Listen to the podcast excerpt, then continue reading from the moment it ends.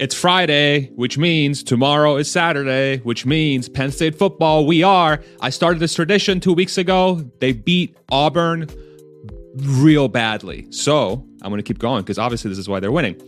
Very special uh, show today. We're pre gaming. I'm not drinking anything. I don't know if my guests are, but I'm going to save it for later. Uh, but we're doing a little pregame for AI Day 2. Uh, we're going to have a, a community forum style discussion where members of the Tesla community are going to jump on and we're going to talk everything AI Day 2, plus some other things as well. But we're very excited to uh, speak with y'all. Please welcome our guests. We have Rodman, we have Hans, we have Borghand, we have Bradford. Thank you so much, y'all, for joining. Hey there. Appreciate you guys very much.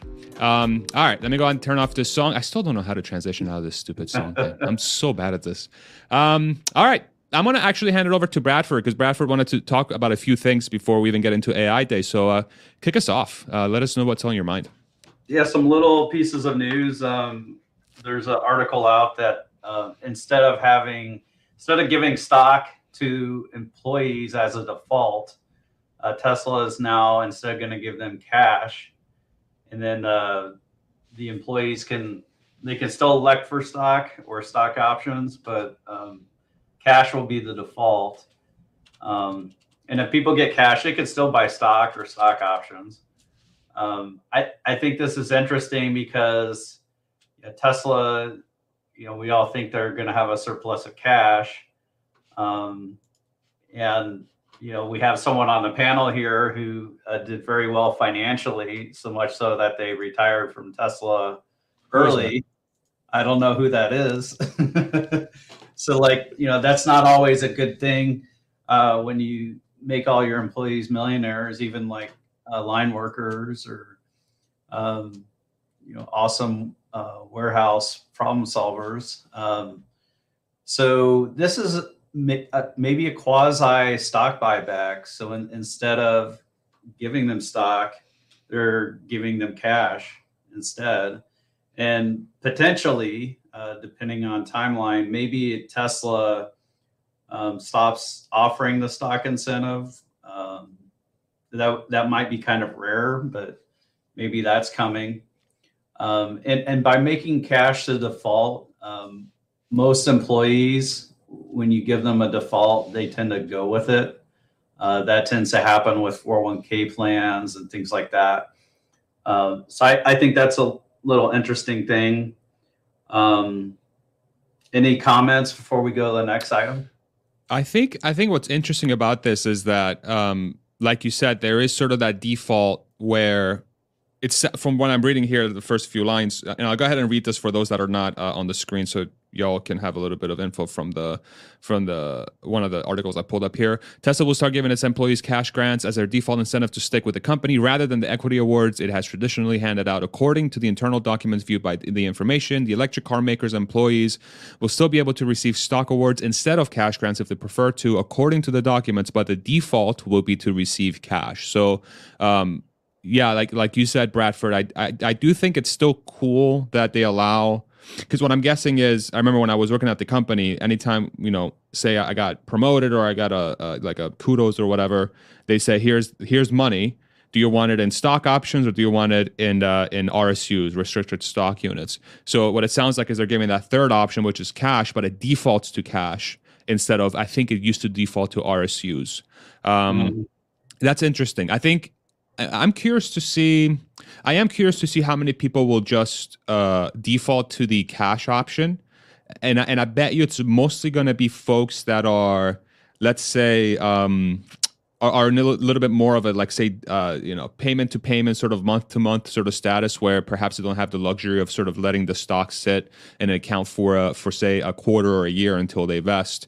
Uh, so those folks will probably really appreciate that sort of style of grants from Tesla. Uh, but I do think there's still going to be a, a, significant portion of the uh, workforce is going to opt for stock because, at least from what I remember, a lot of people that worked at Tesla really, really enjoyed being a, a, a shareholder. Maybe, maybe they don't want every single time they get a promotion or a grant to be in stock, but um, a lot of them wanted wanted their whole thing in there. So, but it's cool. It's cool that they're giving them their option and. I'm curious, like long term, sort of what you spoke about a little bit is um, sort of speaks to Tesla's ability to generate cash. But is this also a way to try and reduce how much um, uh, dilution happens to the stock as well over time, yeah. and try to reduce that? How how do you guys think about that?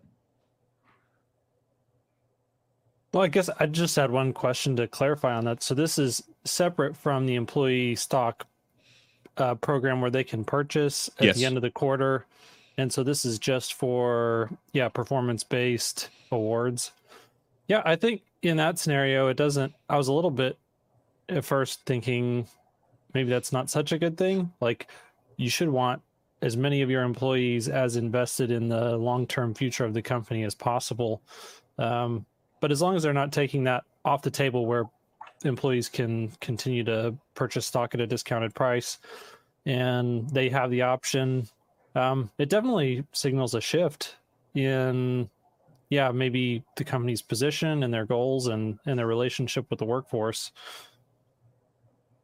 I'd like to ask a question to borghand here. Is like legally do you think this helps tesla? So like if they get it as cash people can't say, well, you put the default as cash and my cash lost me money because cash doesn't go down except for inflation. Um, do you think this helps him at all legally? I don't think so, really. I, I was going to say, you know, I don't know. Uh, I should say I don't know, but I, it doesn't off the top of my head, not really. But what I was going to say is, and you know, what stands out to me, one is I see internal documents viewed by the information. So again, I'm somewhat skeptical when I see that kind of source sourcing. Um, I'm sure it's 100% valid, but you know, could be Joe Blow down the block. So, um, but beyond that, when you first started talking, it made me think buybacks. That was the first thing that kind of popped in my mind. And when you mentioned it, Bradford, uh, I agree with you. To me, it sounds like it'll end up with the ultimately with the fewer distribution of shares, Tesla shares to employees, uh, less dilution to the shareholders, and it's a way, in essence, a backdoor way of buying back shares. That's what it sounded like to me. Um, if, if in fact it's true, I don't really think um, uh, employees will have a, a, any legal issue as to the change because they obviously have the ability to opt in if they choose to. I guess seems like they would have the ability to, to default otherwise, perhaps. Um, but but that's kind of my take on it. I do wonder too if um, if uh, because the stock has been going down, say like since November, not really the stock, the whole market has been taking a crap, and one could argue Tesla has performed quite a bit better than a lot of stocks out there. But I wonder how much of this is um, you know, you have a percentage of the workforce that's like, well, anytime I get a promotion, I'm getting stock, and then this stock's not really doing a lot. Like I'm actually losing money technically because of, of that of the market performance in the last six to eight months. And now that Tesla is much better positioned from a, in a financial perspective, and they're able to say, hey, you know what, we, to do right by maybe by the employees' concerns around this matter, we're going to give them the option to just say, you know what, instead of me taking a risk in this volatile market, I'm going to allow them to take cash. Or it could also be a signal that Tesla is saying maybe, I don't know, this could be like a little tinfoil theory, but like, maybe those maybe they think for the next couple years they, they don't think the market's going to perform all that well. So they're they're creating this as a proactive measure to try and prevent those that kind of noise coming up in the future. I don't know if that's a little bit too much of a tinfoil uh, hat theory but i just wanted to throw that out there. Rodman did you have any any thoughts? Yeah i mean i've been on this side i've been on the employee side um, and i i well, the company I worked at, I had I accumulated quite a lot of shares through mechanisms like this, through awards. And I mean, I have to say that like for me personally, like being able to have enough income that I could just hold on to these things, they are like just an extremely great way to build like wealth. And that is that can be detrimental, like you guys pointed out. Like you you could have employees who become wealthy enough that they feel like they don't need to work anymore or they can move on to other things or maybe even start their own companies or YouTube channels, you know, stuff like that. Um, but I think about? there's, and then I think it's actually, I think it probably a slight benefit for the company itself. Um, I think the most important thing is still allowing people to have the option. like it's just great having options, right? Like taking away options is bad. Giving them more options is great. I mean, like not options, stock options, but like options of how to receive that money. If I need to pay this month's rent and this is like extra money that I can use to go buy like my wife a birthday present, that's awesome, right? Um, and I don't have to sell any shares to get to that, right? So that's great for the stock and for those people who just need the cash. So I think that's great. Um, you know, that's kind of a short term thing, but in the long term, I think these people are going to be less well off because they're not going to have as many shares. And going back to your point of like, is the current downturn a bad thing? It's actually a great thing if you're a long term holder. Like you're getting more, you would get more shares at a, if the price is stock price is lower than you would get if the stock price was higher, right?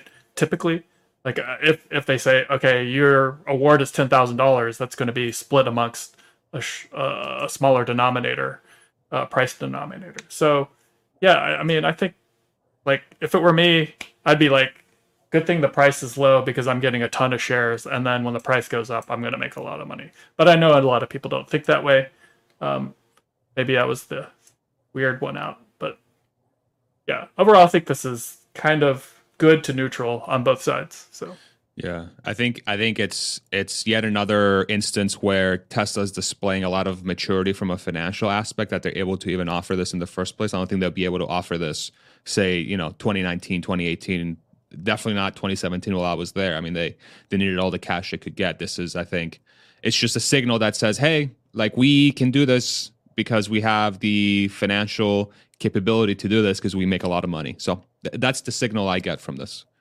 I was going to say, I was going to say the other thing is, and it's kind of what Bradford asked me originally, and I was kind of thinking about it.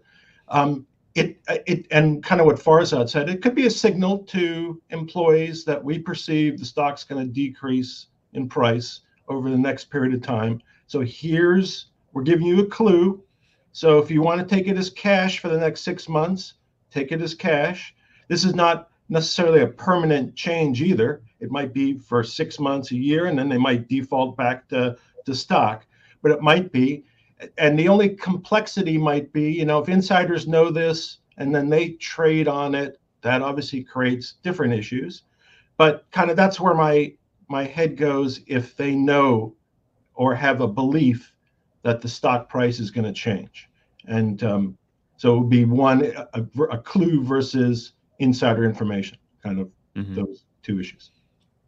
Mm-hmm. Anybody else have any thoughts on this topic? One, two, three. Bradford, what's the next one? Next one is, and I did send you a DM on this. Um, oh, cool. That the wait times in China are back. Uh, you, yeah, you can click into that, and then um, maybe click into the forward cap one. Um, so the wait times I got down to like one to 10 weeks in China or one to eight weeks, that kind of thing, right near the end of the quarter. And um, some people were wondering if Tesla was going to cut prices in China. Um, I thought it was more like an end of quarter type thing. Um, but I started to get a, a, little worried, to be honest. And, and now wait times are back to 44 to eight weeks. Um, so I think that's interesting. And Tesla China has come out and uh, told the YouTubers or whatnot that um, they are not going to cut prices on October 1st. Um, one thing that we may not know is culturally, uh, Chinese consumers are very, very astute. And uh, sometimes they get together and they try and pressure companies to offer them a deal or to get price cuts or that kind of thing. Um, so this is something that happens in China. It doesn't really happen in the U.S. And um, there are some people maybe scalping uh, reservations with Tesla, but you know here we see wait times are back, and Tesla saying we're we're not lowering prices. So curious to see where this goes and how long um, prices stay where they are. They they haven't cut prices in the face of competition continually coming out with uh, lower price models. What's the likelihood that they've maybe p- made a permanent shift for the next quarter of Shanghai's production to be moved away from China and the new allotment of production to China is equaling to, to four to eight weeks, sort of like as a devil's advocate. How how do you guys think about that? Is that a fair question or, um, yeah, does that question make sense? Like maybe maybe there's more market outside oh, so of more. Yeah, what you're saying is they're maybe they're ex, exporting more exporting more China. Yeah, um, that's possible. That's possible. And I'm not necessarily saying it's good or bad. I'm just I'm I'm wondering if if the four to eight weeks is a reflection of that shift, or it could very well be also that because it is odd that it goes from say what was it like eight to 12 weeks or whatever it was before four to eight goes back to one four and then it goes back again to four to eight right? So um, it seems like a big dip and then a big return or it could have been that they they they shifted production so heavily towards china for a period of time that it truly came down to one to four weeks and they're like you know what based on the production rates that we have in Shanghai, if they're really going to get close to a million or a million two, maybe they're better served uh, shifting that production away from the Chinese market to the rest of the world. But then I think the signal that could send is okay, so is the Chinese demand really that, you know, softening versus where they were before or is this really what it's going to be until they release a new model or is this a reflection of the sort of the dif- different economic hardships that china is having and there's a, a lot of uh,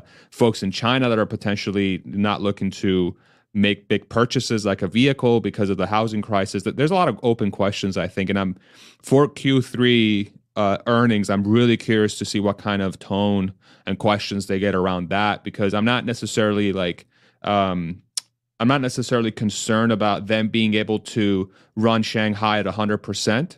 What I'm curious to see is how the Chinese economy is really faring in these in these times and given what Tesla might do from a shift of production to exports versus China, that could be a signal to the rest of the to the rest of the world really that says, hey, like China is not doing as well as as we were hoping. We're fine from a company standpoint because we ha- we can export, but look out, there might be something coming. And again, I don't, I don't know if I'm, I'm, I'm being too negative on this, but um, yeah, in- well, interesting, interesting development. Exactly. You know, a, a, lot of that's a general market sentiment that a lot of people have, and this is a great window to see that because my understanding is that we see this exact type of shift in delivery time expectations, not just in China, but in every market. Like, you know, it would say that in Fremont right before the end of the quarter. But then if you live in California, all of a sudden the wait times in your area might drop significantly. And mm. this is just a constant way that Tesla manages their backlog and their orders. And I think they basically come into the quarter, my sense of it from watching Rob and um, just Tesla in general, is that they come into the end of the quarter at, and they have you know done a lot of exports or shipped things that are going far away and they're kind of playing it by ear like how many cars are we really going to try and shift around you know all these orders at this distance all these orders at that distance all these next orders at this distance? Which ones are we going to deliver first and in what order are we going to rearrange them so that we can maximize our quarterly deliveries if that's what we're trying to do. And you know, maybe they're not always trying to maximize quarterly deliveries. Maybe they're deciding that really they want to prioritize deliveries in Q4 instead of deliveries in Q3. And so they're making these kind of minor on the fly adjustments and they're having different impacts on different markets, different areas at different times. Um, but because, like you said, everyone right now is worried about China, that we see this little thing that's a normal thing, but we've never really been paying attention to it.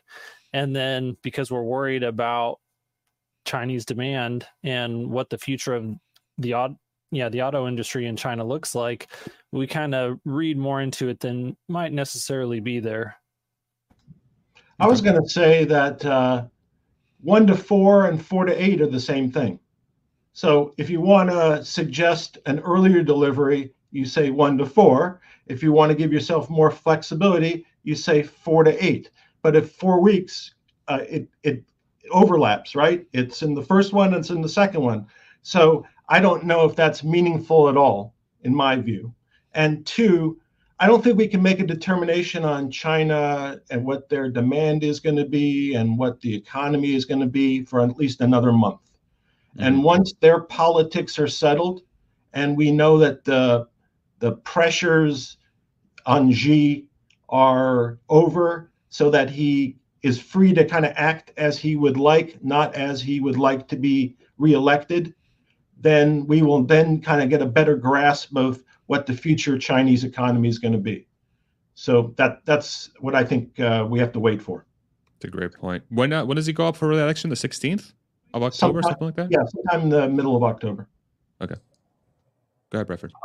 I'll just add on is that um, I, you have a good point, Farzad, in that uh, Tesla may uh, be sending more cars away from China. Um, they're sending a record number to Australia this quarter. Um, I think they uh, may have sent a whole boat to Taiwan. I don't know. Um, they're wanting cars in Israel and everywhere. Oh, yeah. Um, so it, yeah, that's possible that they start sending more away from China. But you know, what we also see is that Tesla sales are growing in China, whereas legacy SUV sales are declining. They're eating their lunch. Uh, can I go to the last item before we get to? Of AI? course you can, Bradford. Come on. Do as many as you want. You can, uh, if you want to comment, but um, yes. So there's a rumor. Uh, this is Reuters putting this out, and Reuters has kind of been anti-Tesla recently.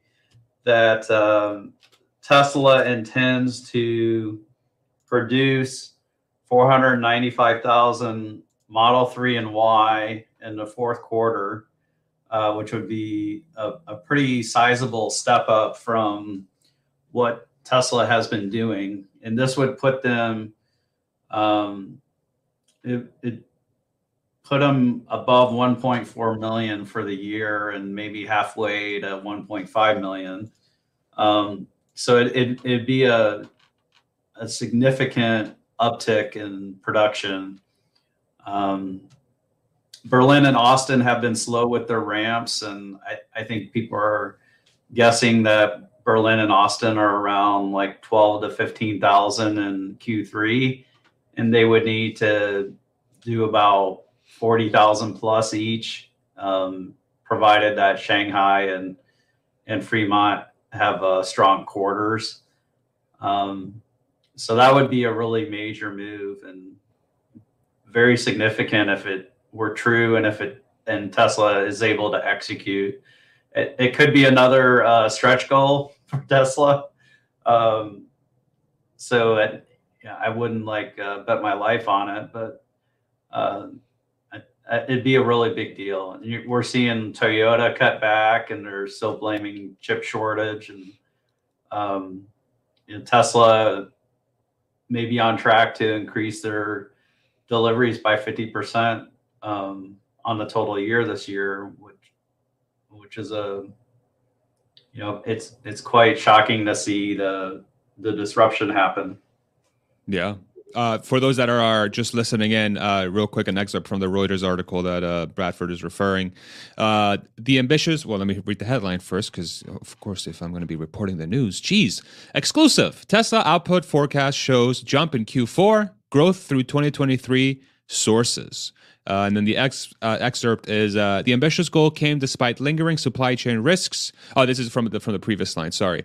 Um, so ignore that line I just said. But in but its forecast, which covers the next four consecutive quarters, sets an ambitious target to produce almost 495,000 Model Y and threes in the fourth quarter of this year. Be uh, this is 2022.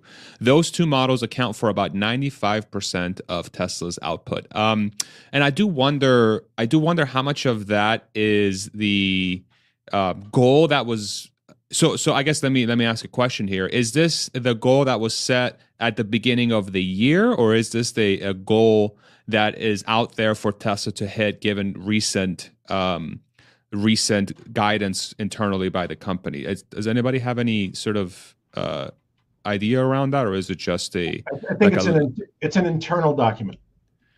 Okay, so it was they could have gotten this document uh, like January of this year potentially. Who knows where they could have gotten this document? Okay, um, that'd be sick. I mean that that's a big number. That's a that's a huge number. I mean this quarter they're probably targeting what 360 ish, between 360 and 370.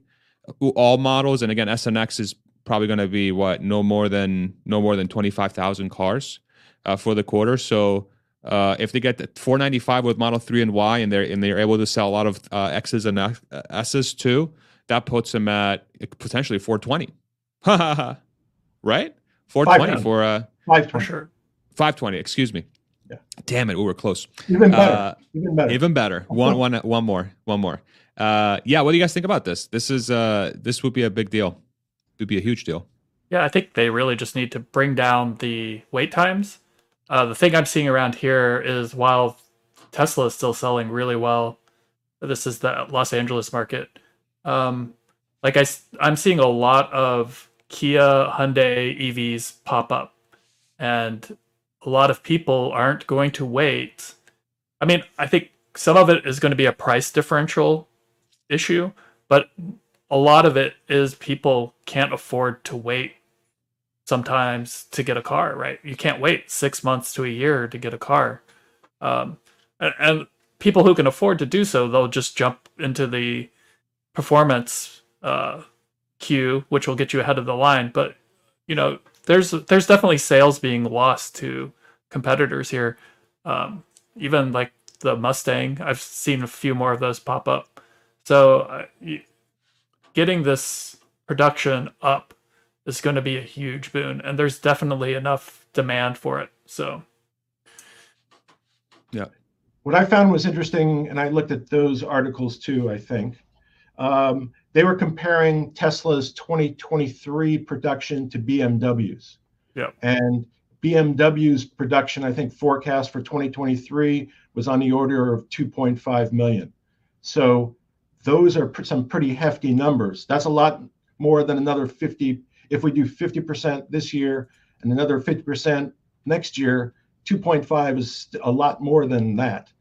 Um, so I was impressed by that. The other thing I was impressed by was it indicated that they thought in 2023 production would kind of level off in China, which I thought was interesting. And I think it's probably a good idea to diversify production to the extent it can be diversified elsewhere. You know, I know that India is an issue, but since Apple is headed to India for production, I think that you know it's something that should be considered at some point in time. Yeah. Any other thoughts? On the 2.5 million note, I mean, if we if we end up getting, we'll just say roughly half a million produced in Q4, obviously that's a 2 million run rate right there. But we can't forget that we're on an exponential curve and that as production is ramping, that probably means that the back half of Q4 is at a significantly higher run rate than the first half of Q4. And so then if you actually narrow your bucket down and say, you know, what was December's production? Well, it might be if you multiply December's production by three, you might end up at a run rate that's significantly higher than the 500,000 cars per quarter. And then if you multiply that forward, like it, it's definitely possible. But like Richard said, it's, it is a higher growth rate than the 50% per year. But Elon has said pretty specifically that we're going to have years that we outpace that. And I think a year where you have two gigafactories really ramping up and you know it's taken austin and berlin a little bit longer like i think in Elon's mind, really, we should have been further ahead on the curve now than where we are. And so mm-hmm. we start making up some progress that maybe next year, that 2023 is the year where we way outpace the 50% annual growth rate. Yeah. Makes sense. I think we lost Bradford. Uh, I'm not sure if he meant to close out, but I'll follow up with him. Um, I think he I just. Think my, sorry, he just said that? he was going to chase down some information. He said he'd be right back. Okay, sweet, sweet. Uh, that's great. Um, thank you for that. Yeah, I think I think the if Q4 really does come in at say close to or at or even over five hundred thousand, the the the context of that growth within the economic thing that's happening right now in the world with the recession and China and Russia Ukraine every other automaker is losing sales that's selling gas cars and then tesla continues to have these ridiculous growth rates year over year quarter over quarter. Um, it's a to me it sends a signal that says even in a, in a time of of hard times from an economic standpoint there's a company out there that's performing extremely well like really really not just really well really well within the context of a manufacturer uh, period. So, given that they're growing at ridiculous uh, percentages, like, you know, people could have said, well, you know, the only reason why they can grow 50% year over year as a manufacturer is because there is a there's a lot of economic incentives for them to do that.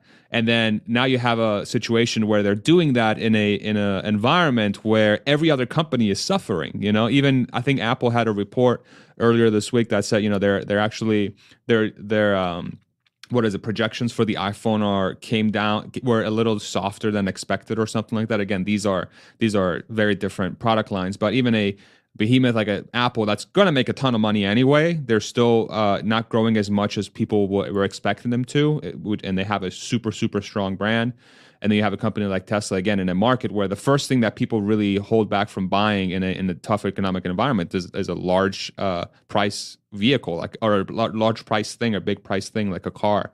So yeah, it's it's it's interesting to watch in Q3. I mean, we haven't even hit Q3 and we're already getting excited for Q4. so it's pretty cool. It's a pretty cool well, time to be alive right now. Yeah, and I mean, it would be absolutely insane. I don't know you know this was mentioned earlier, but if we get close to half a million cars produced in Q4 and say production in Q3, we'll find out in a couple days. We'll just say it ends up at 375. That's a 33% production increase quarter over quarter. And yeah, we've been talking about a 50% increase year over year on average. And so you mm-hmm. have, you know, you're two thirds of the way there in a single quarter. That's insane. Yeah, that's bananas. It's completely nuts. And kind of what that those articles said, kind of in different than past fourth quarters, where there's kind of like a, and I think Hans kind of you kind of referred to this. Um, besides the big dip where the fourth quarter would be big and then the first quarter would kind of go back down, they were, and I don't know if it's this article because I read a few, but they okay. were suggesting that the there wouldn't be a drop or the, the drop wouldn't be significant so that the production rate would remain close to that, at least that initially in the first couple of quarters, close to that 500,000 uh, run rate. And obviously, uh, there is so much upside in production for both Berlin and Austin. Uh, you know, un, you know, a, a million units probably each that we could do do more. Uh, I did see the reference in Berlin. There was that fire, and there was an issue about the recycling uh, uh, area there. And uh, I think they had to close it down, and they have to provide some type of plan. And I don't know if that will impact production in any way. I know it's outside the confines of the plant, yeah. so I don't think it will. But I don't know because it's it's Germany, and I, the environmentalists in Germany are very powerful, so they might you know they might be pushing for something but there is so much upside in berlin and austin um, you know that uh, we should pick up hundreds of thousands of units just in a natural growth from those two Tesla Giga Berlin fire, a pile of cardboard cartons burnt in the open. Environmentalists ask for production halt. That's so crazy. that makes no sense. I mean, that's that's sometimes what happens. You have cardboard outside. Sometimes it gets really hot, or you know, you have a little bit of a spark. It catches fire. They put it down. You know, they put it out, and then now they're telling them to halt production because a little fire broke out in the parking lot. Yeah, that's kind of wild. This is a little bit of a rabbit trail from there, but somewhat related. You know, the with the energy crisis in Europe this winter, there is definitely some potential for the ramp at Giga Berlin not to go as well as we would like or hope. And so, you know, for anyone, obviously, all of this is not financial advice, but for anyone who's counting on lots of growth out of Berlin in order to see huge delivery growth for that 500,000 units in of production in Q4. You know, there's there is risk to that. That's not a given. Mm-hmm. Sorry, Bradford. I, I, just muted you while you were waiting. There was some background noise coming from your end, but I didn't mean to uh, silence you. uh, yeah, interesting stuff. Uh, Bradford, you're back. You were going to go uh, find some data. Uh, what'd you come up with? I was just checking out. Um, Dave Lee said he just met with investor relations and uh, mainly just clarified some points. Um, one of the, um, I also met with investor relations recently, and one of the important things that you can do as a shareholder is to go to ir.tesla.com and register your shares. And at the very bottom, the, um, it's not obvious. You got to click on subscription preferences, and then you can log in and do that. And if if for some reason the the integration doesn't work, um, so if you click on subscription preferences, and it, if you if you okay. sign in, you create a login, and you do your um, you you begin to link your shares. Uh, if it doesn't work, there's a process where you can send the information to them manually. Um, and this can get you into events. So that's a reason to do that. And, and they just have a goal of to increase communication with retail shareholders because retail is something like above 40% for Tesla, which is quite unusual. So right here on their email subscriptions? Well, uh, shareholder status maybe. Oh, okay. Yeah, I already, uh, already did mine. Okay. Yeah, you already did yours, but if if you're if you had haven't done it, something else will show up there and and essentially there's an integration that's kind of like a um, a quicken or a mint account where you you do give your login information and they can scrape the data to verify um, how many shares you have okay that's crazy i think the number that i saw was that the number of shares held by retailers is about the same as what elon holds that's so which cool. is pretty insane That's cool. Uh, would that would that be possible though? If forty percent is retail, doesn't Elon only own twenty percent? I think it's like 2020, something. Like oh, okay, maybe okay, maybe forty percent is wrong then. Maybe forty is the total between um, retail and Elon. Maybe he counts himself as retail. I thought institution. I thought institutional was about 42, 43 percent, something. Oh, okay. Like okay. Um, did did uh Dave share anything you can share? uh, from a, from as far as uh, there's nothing new, and and that's part of what um, I'm guessing as Martin Viecha clarified is uh, if if you ever get to talk with them or ask them a question, mainly they can point you to information that Tesla's already shared and mm. uh, potentially clarify things. Um, they can't give you new uh, material information um, that's not yet public. Um, right. So there wasn't a ton that was new. Um, the only thing that, um, and this would kind of go against what I've been pushing on the Inflation Reduction Act, is like Tesla is still clarifying with the government, um, you know, what applies to what in the Inflation Reduction Act. Okay. Um, I know, like last time we had, I think it was our last panel or the or the one previous to that. I know we went we went real deep with you, especially Bradford. Thank you again for joining us and really walking us through that. But mm-hmm. it does seem like there's still a lot of work that has to be done from the standpoint of like people even knowing how to use the thing that they put together. There's a lot of uh, grays, or there's a lot of uh, things that are that seem too good to be true, or you know, there are some nuances in there that are still need to be worked out. But I yeah. think I'm wondering as as 2023 goes on and we get closer to the end of the tax year. I mean, all that stuff has to be figured out by then, right? Otherwise, they have this bill that nobody can take advantage of, and nobody's like. Yeah. I'm by guessing the towards the end of next year. Yeah. End of this year, you think? Okay.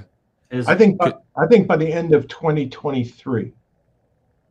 They have to because, clarify by the end. Yeah, yeah, because nobody's going to be filing until 2023 anyway oh, on the on the on the changes.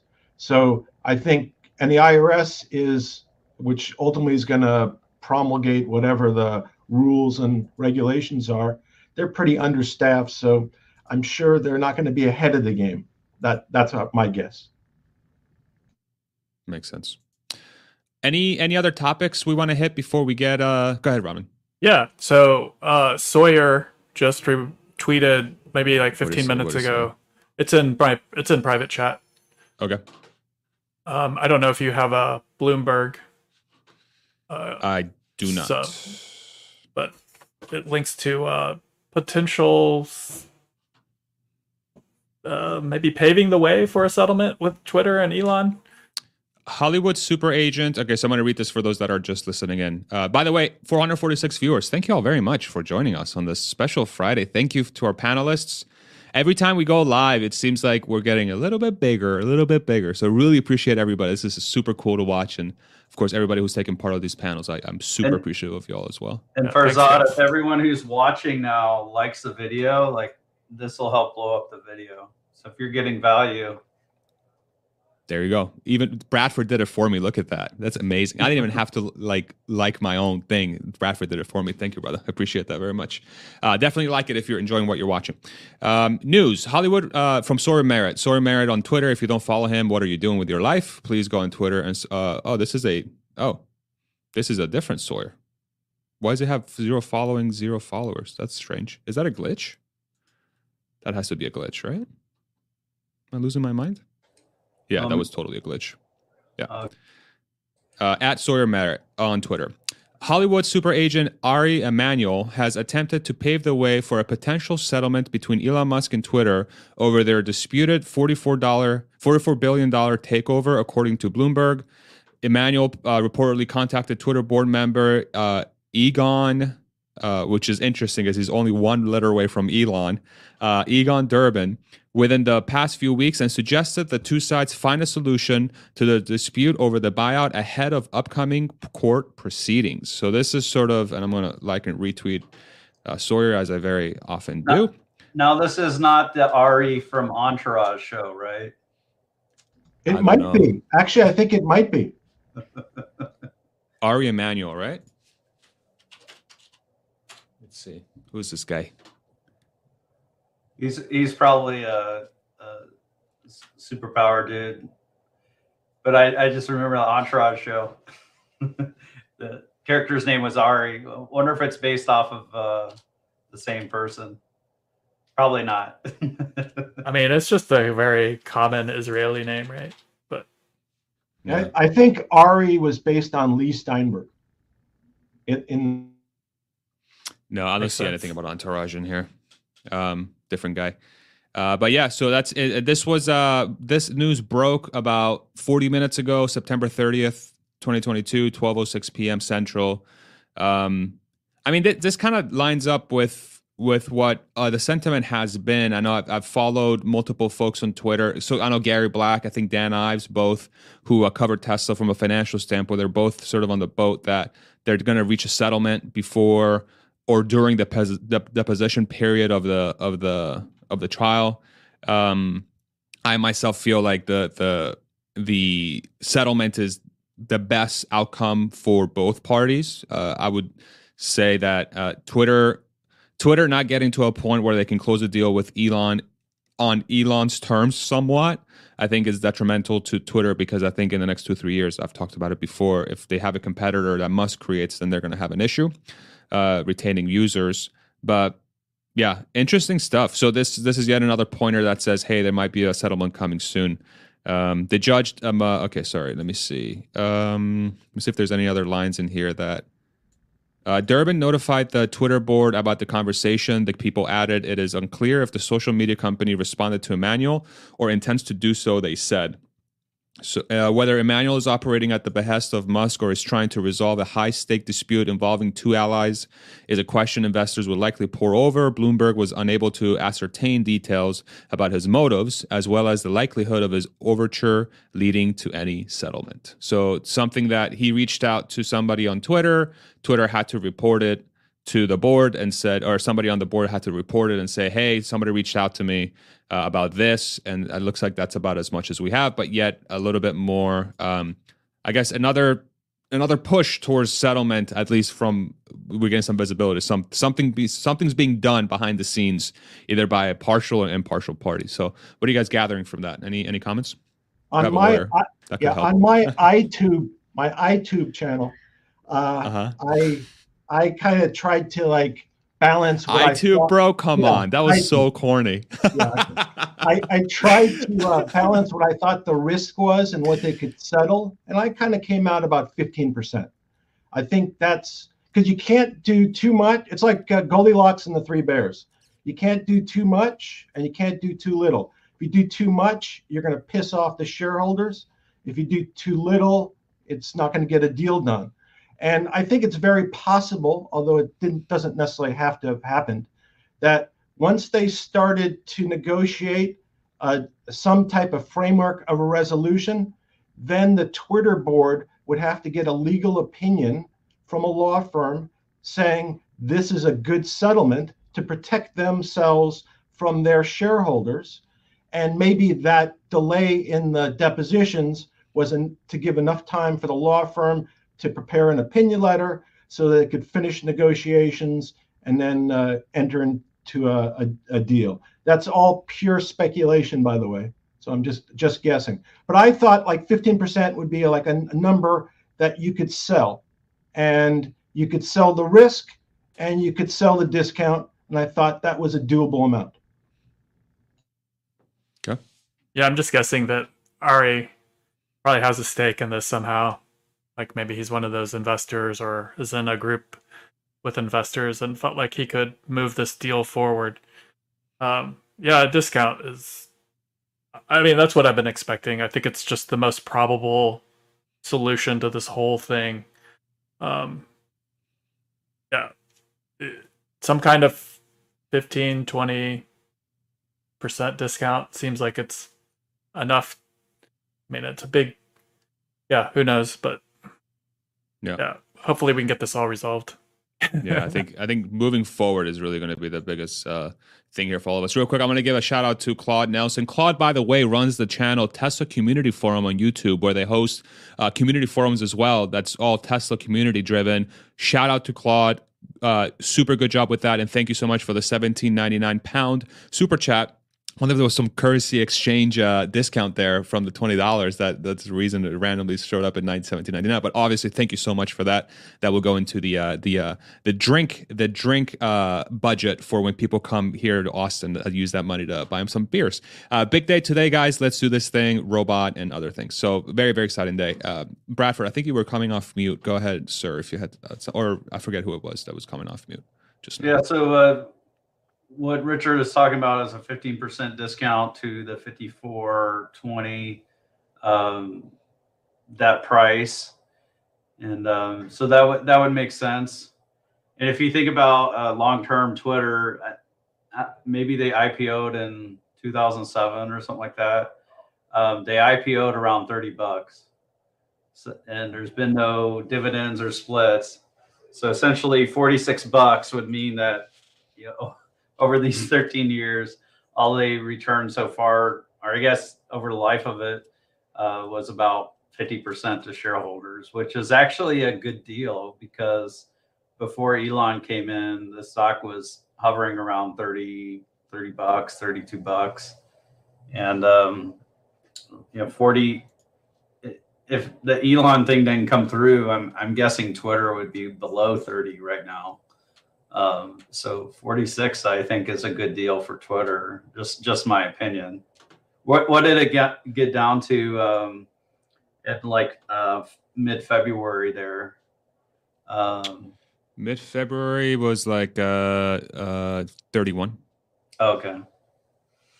Yeah. So it's interesting because if I'm going to the very first trade of Twitter, it's it's at uh 41 bucks. Oh, okay. Yeah, and it went down that to may so not be like accurate. okay. Um, it might be rounding or missing. It may have or... opened, or it may have opened market at you know how usually sometimes like I'll, oh, yeah. IPO and then it'll but it, it'll post it like 20 30 percent above um what it IPO'd at.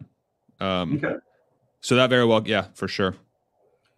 And but it's I funny because. That Go ahead. Sorry, Bradford. Yeah. So today we actually have a 3.4. Uh, it's up a, a little over three percent. I'm guessing based on the news that came out this morning from the settlement deal. So people mm-hmm. people are enjoying the settlement talk. At least they're it's it's settlement is a positive to Twitter shareholders, right? And this is what this reflects um, based on that. Go ahead, Bradford. Well, um, so we don't get sued. We may want to move on to AI Day. sued by who? I don't know. We're just chatting, just having a good time. Uh, anybody else have any anything else they wanna they wanna hit before we start nerding out like a bunch of I thought nerds? that was a great insight by Borghan, which Yeah. is like the perfect day for the perfect name for AI Day. Borg hand. I love it. All right, let's do let's do AI day. Um Drotman, you were talking about before we went live, you were talking about some hands. Give us Oh, a yeah, little yeah, bit yeah. Of, a, Um, of an insight into yeah, that. we were just looking at. Uh, shout out to Leonimus. Um, he, we were chatting on. I mean, we were talking on Twitter about this picture that's been sent by Tesla. Um, I don't know if you can pull that one up, but uh, I'm working on it.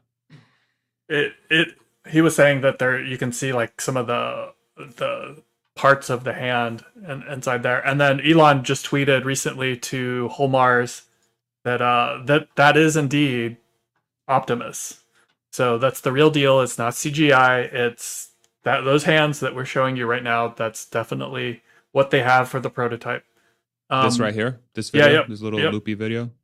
Oh, I'm clicking. and then like if you just look at the uh thumbs or whatever there's you can see some of the mechanics in there i'm not sure if that's light or there might be cables in there it's kind of hard to tell but uh you can definitely what's interesting i think is um like if you look at the hand let's see if i can show.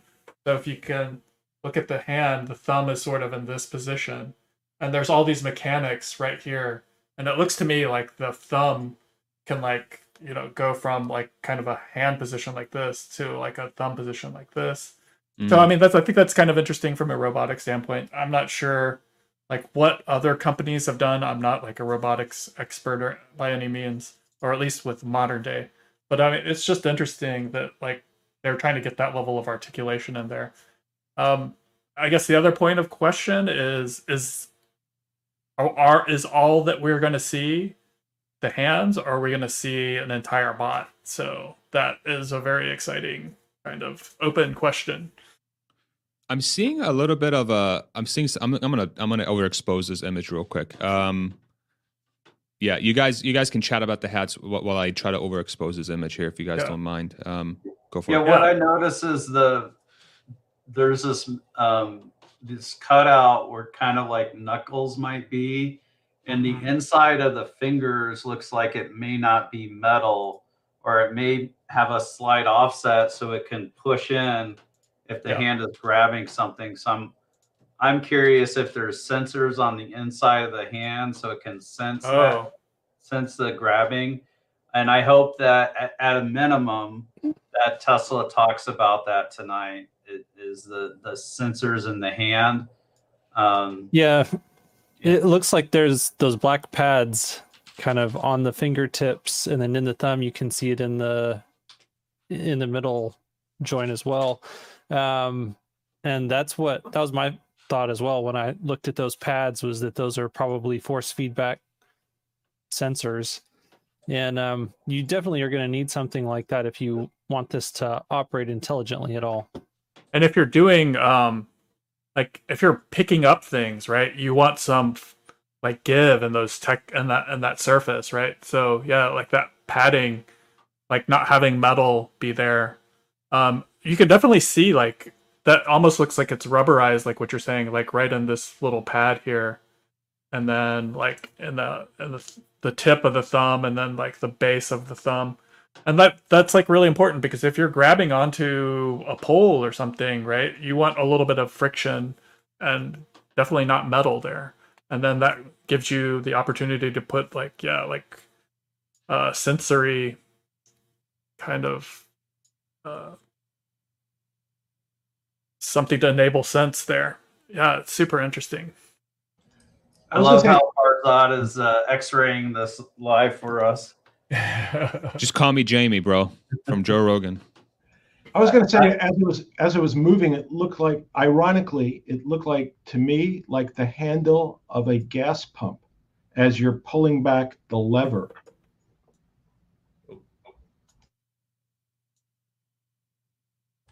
Oh, when it was moving, uh, coming together. Yes. Okay. Yeah, you also want you want rubber or silicon um, for grip. Uh, metal is yep. is harder for grip unless you score it or something. You don't so, want to damage what you're picking up either, so you want to be better if it's soft. How many fingers do y'all think that it has? Five. You think it is four five? fingers and a thumb? Yeah, absolutely. I mean, you probably don't need it, but is there? I see. Can you see in the background when it's doing the?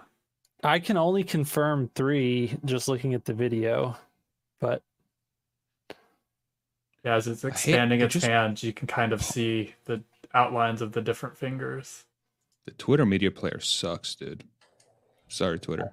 I think sucks. they're gonna add. I think they're gonna add a middle finger. I hope they do. What if that's like the special thing it does? It comes out just like, "What's up?" like a gangster out there. It's very interesting. Uh, what's What's reassuring to me is that if I pull up the um, one of my fears was that um, Tesla was just going to show the hands after you know they've been focusing so much on the hands, but it's very obvious here that it's it's connected to some sort of like wrist mechanism, I guess, or like an mm-hmm. arm extension. So it does seem like it's going to be a, a full bot. It's not just going to be the the the sub segments, or who knows, it could be, but it's. I really hope it's one full bot that is able to achieve all the different motions and gestures and whatever. Is not just the individual you know maybe here's how the hands work here's how the elbows work but it's not put into one one robot that it's a bunch of different uh, sub segments because the the one tweet that elon sent to um i want to pull that up real quick. He was talking about how um it's going to be showing a lot of they're going to be showing a lot of hardware. Mm-hmm. also cybertruck is supposedly going to be a boat which i'm really excited about um, yeah, note this event is meant for recruiting AI and robotics engineers, so it will be highly technical, as well as advanced chip and supercomputer engineers for uh, next gen training and uh, inference. And then, was he replying to whole whole Mars, Hans? You were saying? Was it? Somebody said something about whole Mars. Yeah, Rodman said that it was. I think whole Mars had posted that picture. If you go into the replies, yeah, it's one of the top ones up here. I'm gonna need to dash soon. Um, okay. I, I think it'll have five fingers, so you can uh, do some imitation learning, um, or you can train it to do where humans can train it to do specific tasks eventually. So kind of future proof it for that um, that use case. Yeah, yeah, I think that's the part that I haven't heard many people talk about that is my specific prediction for today and we'll see you know how how all this comes to pass, but them talking about the challenge of training, you know, I, I expect that they're actually going to do some useful everyday tasks um in the and I know that Mike had shared a, a tweet about comment that Fei Fei Li made at a conference recently, talking about a new paper that they're working on at Stanford for how to train robotics using artificial intelligence. And they have like a hundred everyday tasks that they've been training these robotics or robotic uh, mechanisms to do. And so I kind of expect that to be part of today. You know, when we look back at, say, the like the Rubik's Cube example that OpenAI completed a couple years ago. That was a very large uh, neural net model that they had to train to do that. And the only thing that that neural net model can do with that hand is solve a Rubik's cube. Like you can't take that and then say, "Hey, okay, here, pick this cup up and put it down over there." You know, so all of the time and energy and resources that they had to expend to train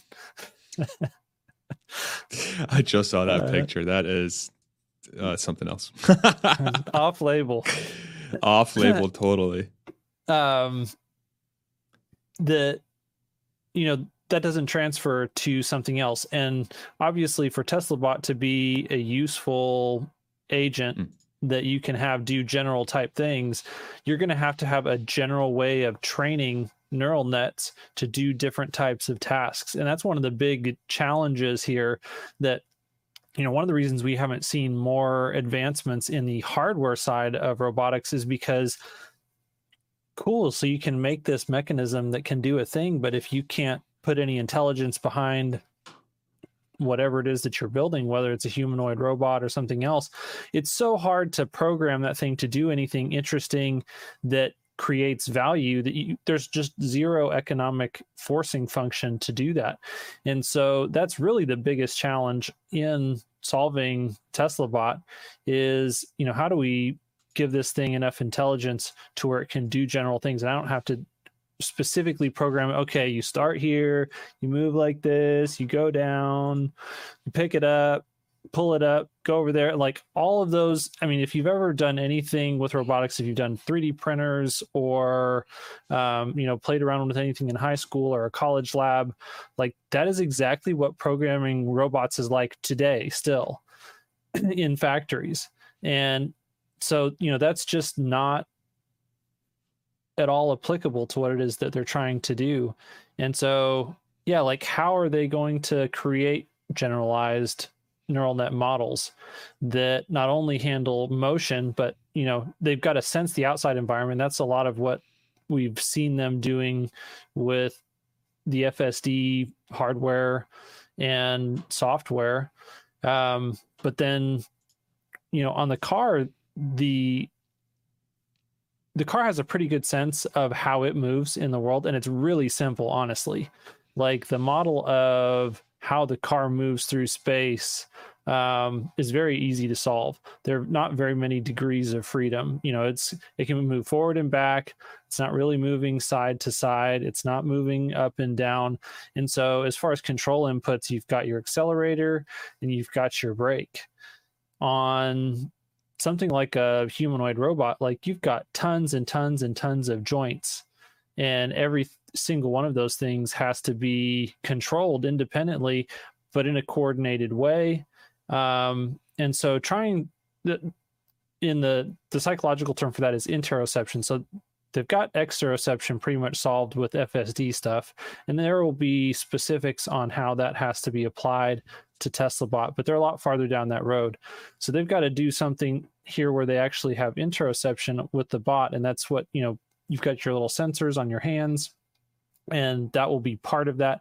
But how do they how do they give the bot a good sense of where it is in the world how it's moving how a control movement will actually change its position in the world and then how that's going to affect all the things that it's interacting with? Um, these are really really difficult problems to solve. And so i think they'll demonstrate the hands doing things that look to us very simple. But, you know, if they could clean a toilet and then go clean a different type of toilet and be like, yeah, there's not, those are not two different routines. That's the same neural net cleaning two different toilets with two different shapes. That yeah. would be extremely impressive to hardware and software engineers in the AI and robotics space.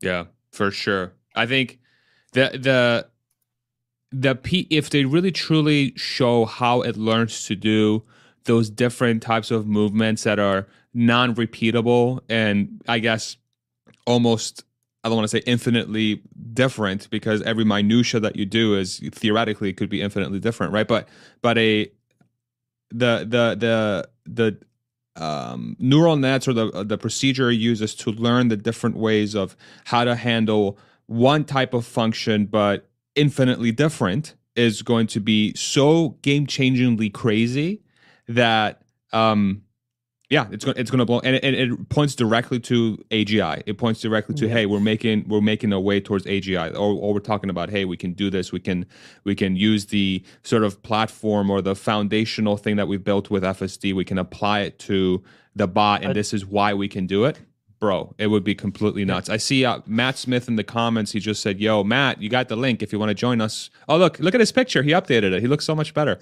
you remember how how young he looked before? He looks much more accurate now. Nice face, Matt. You look so pretty. Um, probably that's why he wrote "Yo." Go ahead, Hans. Uh, oh, I just his picture was funny because he was calling out Emmett for making fun of him and how young he looked, but I think you make fun of him for looking young in that old picture just as much as Emmett does. So yeah. giving him a complex over here. Matt's gonna have to go to therapy. What are what are some things? Um, oh, go ahead, Richard. Go for it. yeah, it. I was gonna say I expect less, so I expect oh. not a lot, uh, and I think they've been telling us that. Uh, and I think even Elon's messages to be very narrow there's not a big, um, there's not a lot of people they're going to go. I think it's like 300 people, something on that order. It's he's told he's kind of said it's for recruiting. So I kind of expect less, and I think they have kind of like the right sequence, the right timing to do that because deliveries come out su- Sunday.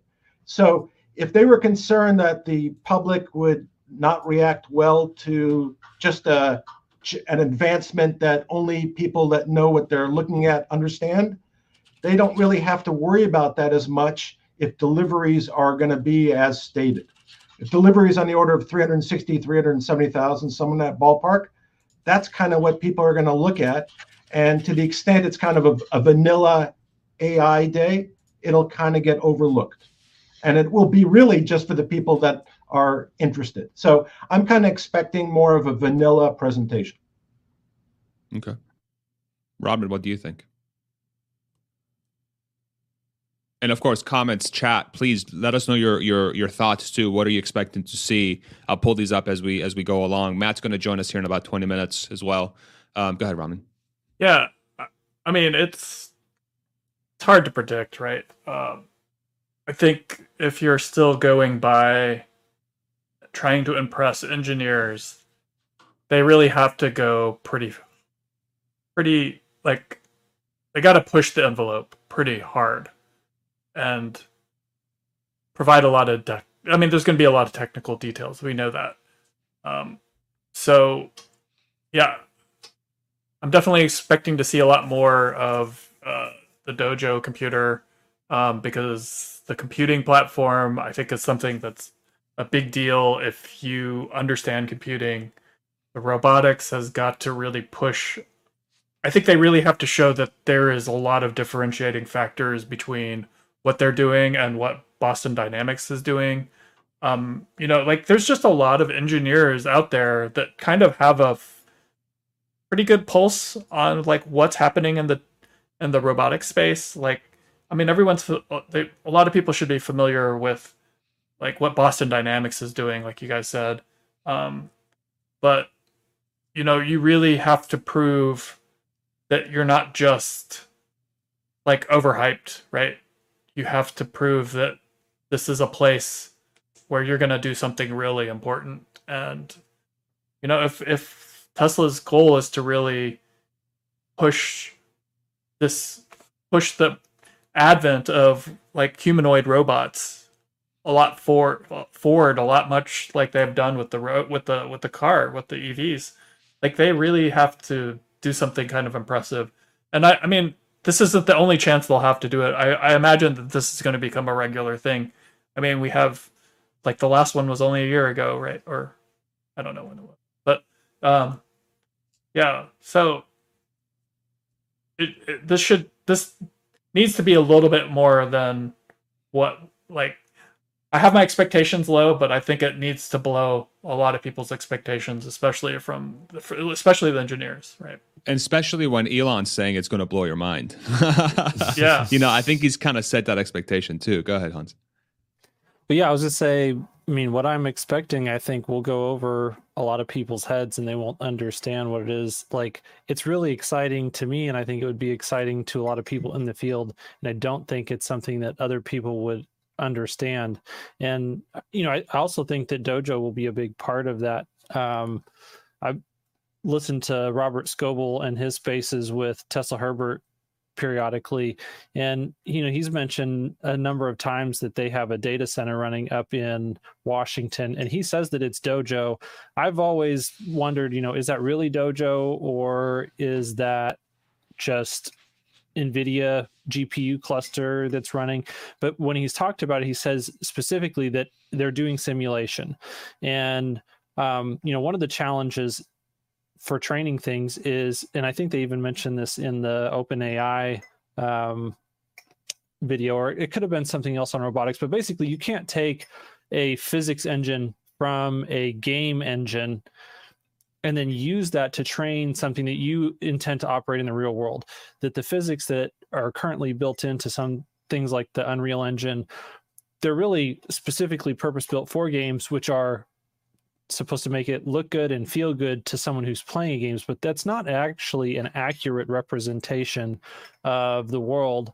And you can't use it to to do AI training on and then expect that to operate in the world. And so that's why transfer learning is a difficult task. And so, you know, I would I can't think of anyone better than an Elon AI company to create the world's best actual physics simulation engine and to be using that currently and that's what I, that's kind of what i'm expecting is that we're going to see that they have been using their custom made physics engine to generate a lot of simulation that they're using to train the bot on specific tasks and they're working on a generalized model that then you can take that and train it.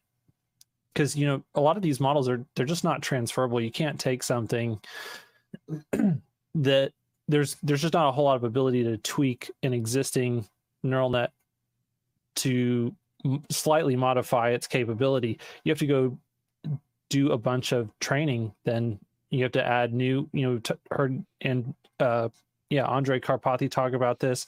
You know you curate your data set you add new things you try and make it more diverse and not have too many cases of this or not enough cases of that.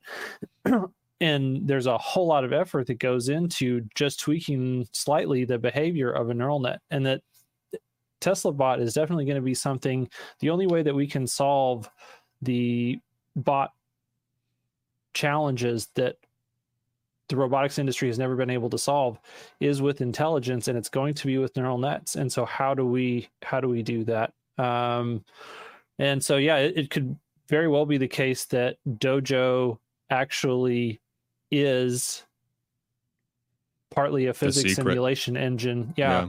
that they've been running and that this then moving forward you know if that were true if that were the case and tesla can show hey we are the world's leader in training AI robotics control neural nets.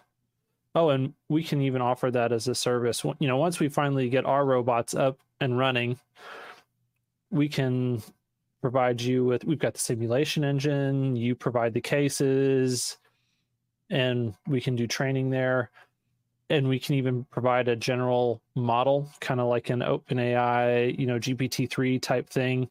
Here yeah. you can plug in the different attributes of your robot and you can use it download it into your your different application so it's pretty you know i think that's that's the biggest challenge that's out there that's what i'm hoping to see um and i think there's a high likelihood and i also like i said i, I think that a lot of normal people be like, yeah, but it didn't jump around and do weird, cool things. So, you know, it didn't make a whole lot of sense to me. Yeah, for sure. Uh, I do want to give a, a, couple a couple th- shout outs here on the comments. So there's people asking when the actual event is going to start. The event was going to start at um, 7 p.m. Central, 8 p.m. Pacific, but they moved the timestamp on the live event on YouTube. So if you go to YouTube to Tesla's YouTube page, it's actually now set to start at 8:15 Central or 9:15 Eastern. So they pushed it about an hour and 15. Uh, along with that, about an about an hour before the event goes live, I'm actually going to be doing a, a, a simulcast with uh, with Zach and Jesse from Now You Know. We're going to run the same stream on both our channels, and we're going to cover the event an hour before, during, and an hour or you know whatever long after after the event as well. So look out for that on both our channels. And we got my boy Nicholas from Investing Against the Grain on his freaking honeymoon is on our chat. What are you doing? Such a degenerate move. Hey guys. What are you doing, Nicholas? I am waiting in Athens until uh, we leave tomorrow to go back to the States. And uh, you know what we're doing? We're waiting until 3, 4 a.m. for this thing to get kicked off. That's what we're doing wow. here. Your uh, yeah, your uh, household. That's amazing. What a Yeah, she's in the other room watching, watching you guys as well. We're just laying in bed, just watching you guys, listening. How's like, it "God, going?" Is it 3 a.m. yet?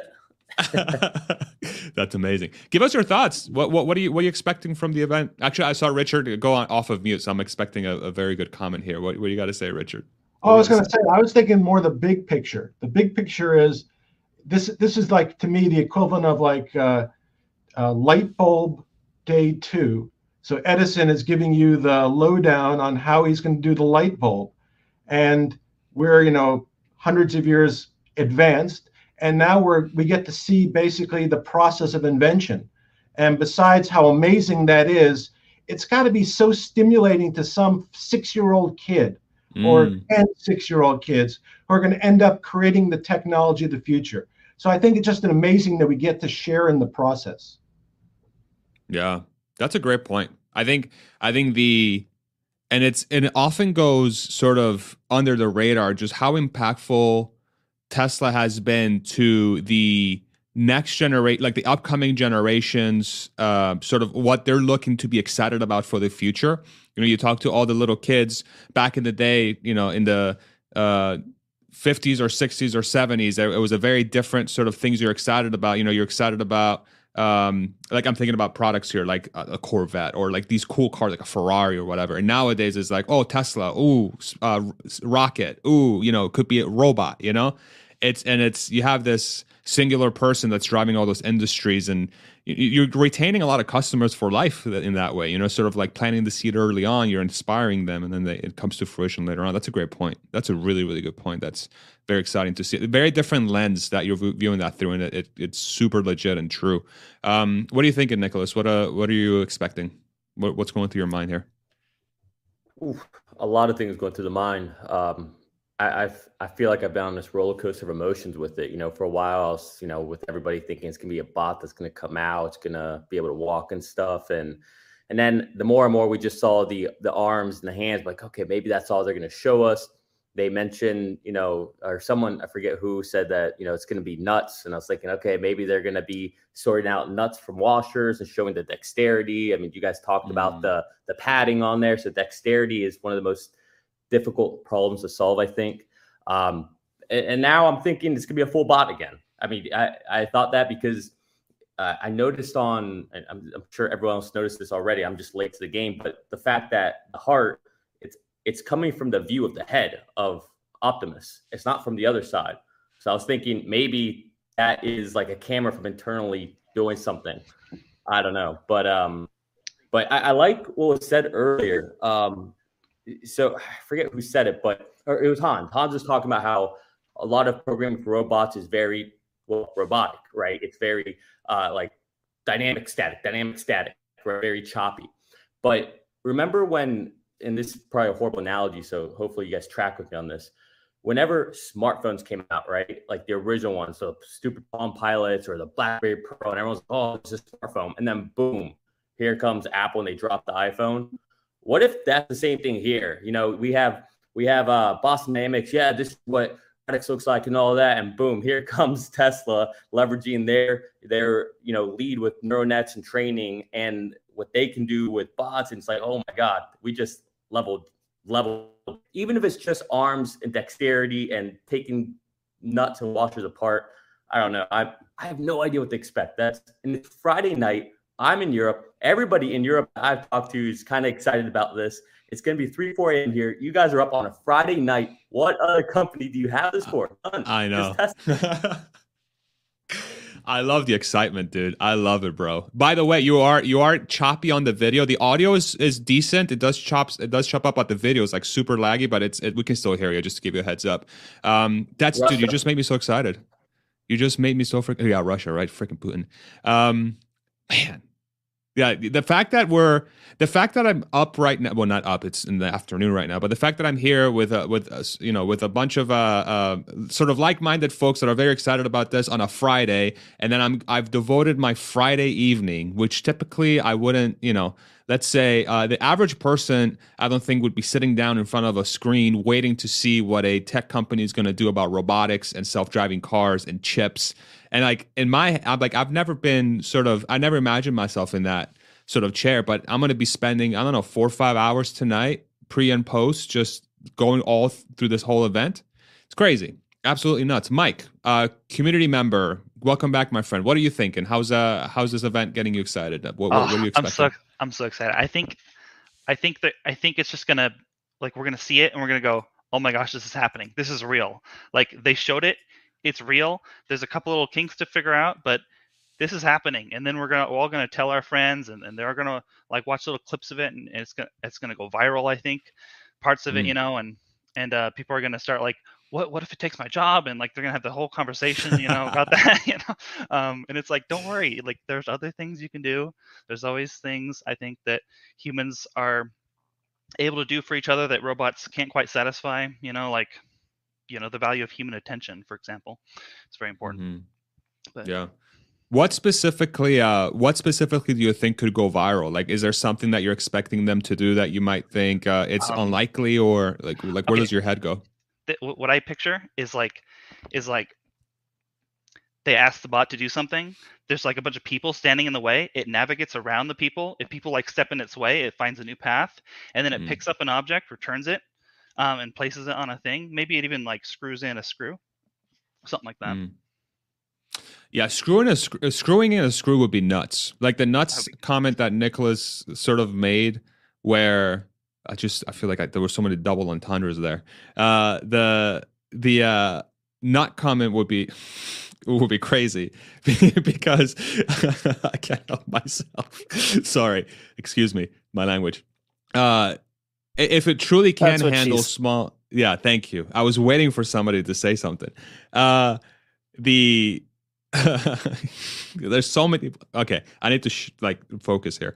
Um, if it can handle uh, screws and screwdrivers, like these are things that are typically used in a in a manufacturing setting, in a building setting, and these are complex objects for a robot to pick up because it's it requires a lot of precision. It, it requires really good vision, really good depth per- perception, a really good dexterity uh, a good uh, you have to be very very detailed when it comes to like uh, how you're um, negotiating how much space and uh, these are very very tiny spaces that you have to negotiate right? You got to stick a screwdriver into a into a you know like a phillips screwdriver. That's a very it's so small. It's like it's like this big. You know what i'm saying? So like to get it in there and screw it.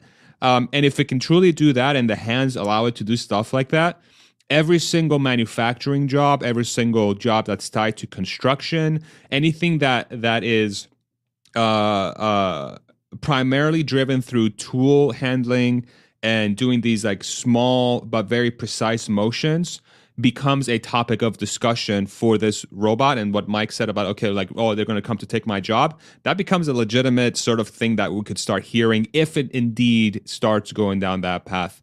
Um, just the implication of that would be nuts but they wouldn't be creating a hand like that unless I, I don't think they would be really investing that much time in creating something that seems to be very capable of doing those uh, small movements and handling that type of equipment unless they very well are are meaning to go down that route. And then things like folding your laundry you require that sort of i think dexterity and you know the shape of our hands is very helpful for folding laundry cooking you know that's another thing cleaning uh, holding a holding a rag and you know or or whatever handling a vacuum um i don't know what what what other things could be done with that shape of a hand right? Where it's like super like this thing right? We, we've, we've showed it on the screen multiple times but um the the shape of the hand of of the bot uh, and i know i saw people were spamming on the bot you know uh Elon said it's the it's the real Optimus bot. Uh, yeah, I saw the first message, my friend. Please don't spam the comments, by the way. If you're in there spamming the comments, you will get banned.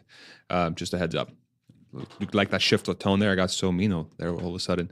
Um, what other things? What other things could be done with this shape of a hand? Right?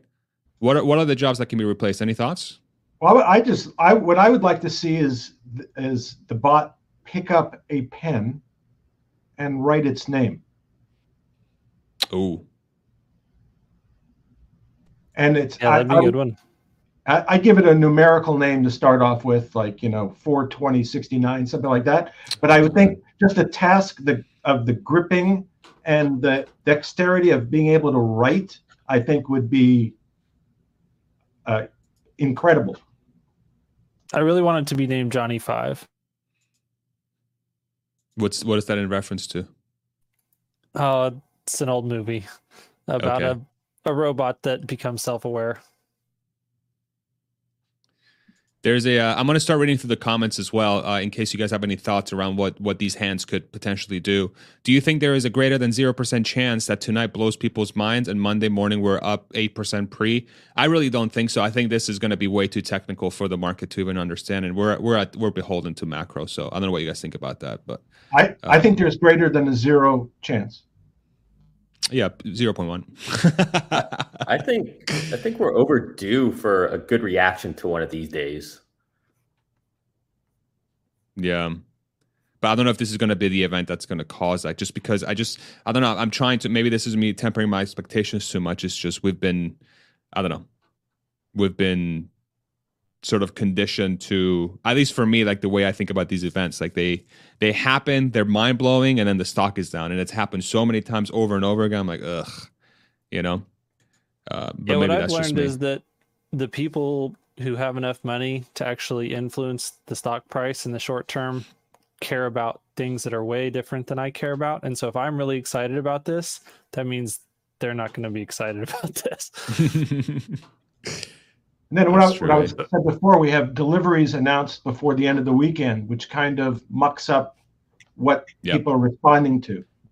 Yeah, that's that's true. And uh, I think hit that bid. Put that comment down there, right? Yeah, hit that oh. bid. Our friend Yashu. Whoa, whoa, whoa, whoa. Deliveries could be the reason. Yeah, great call, Yashu. Real quick, I want to read a couple super chats here. Uh, Tony De Vera, five dollar super chat. Thank you very much, brother. Uh, could Tesla adjust its manufacturing processes to accommodate dexterity limitations of bot to implement and monetize it faster? That's actually a really interesting comment because if the bot really gets to the point where um, it becomes as as has the same dexterity as a human, then do you even need to change anything on your line because the bot can do everything, right? So it's if you can come up with that solution, you don't have to worry about changing anything on your line. You're done. Which which in the end is way more beneficial because you have you don't have to put any costs into the uh the manufacturing change at all. It's just a hey, here we go. Like like we already have the tool and we're ready to go. So that's how I think about that. And um, any any thoughts about that, y'all? About yeah, Tony's uh, comment? Well, they totally will for a while because the bot's not there yet. You know, it's not ready to replace a human. Um, and, and we, we will have a long way. And so during the training phase, they will because they, they're going to want to use them. They're going to want to get them on the line. They're going to want the experience and the practice um, and all the training data that comes from real world operation. And so there will be a time that they do make some accommodations for that. But like Farzad said, the long term goal is not to need any accommodations whatsoever because you do want this to be able to do any physical, boring, repetitive task that a human can do. Yeah. I was going to say this is a case where being non union is probably hugely significant because if you were union, I think it would be really difficult to put bots into the employment stream I really think that would really slow down the process. So I really think that's a huge advantage that Tesla has. That's a great, great point. Really good point. And I, and I'd love to dig deeper into that if we have the time, but that's that's such a good point.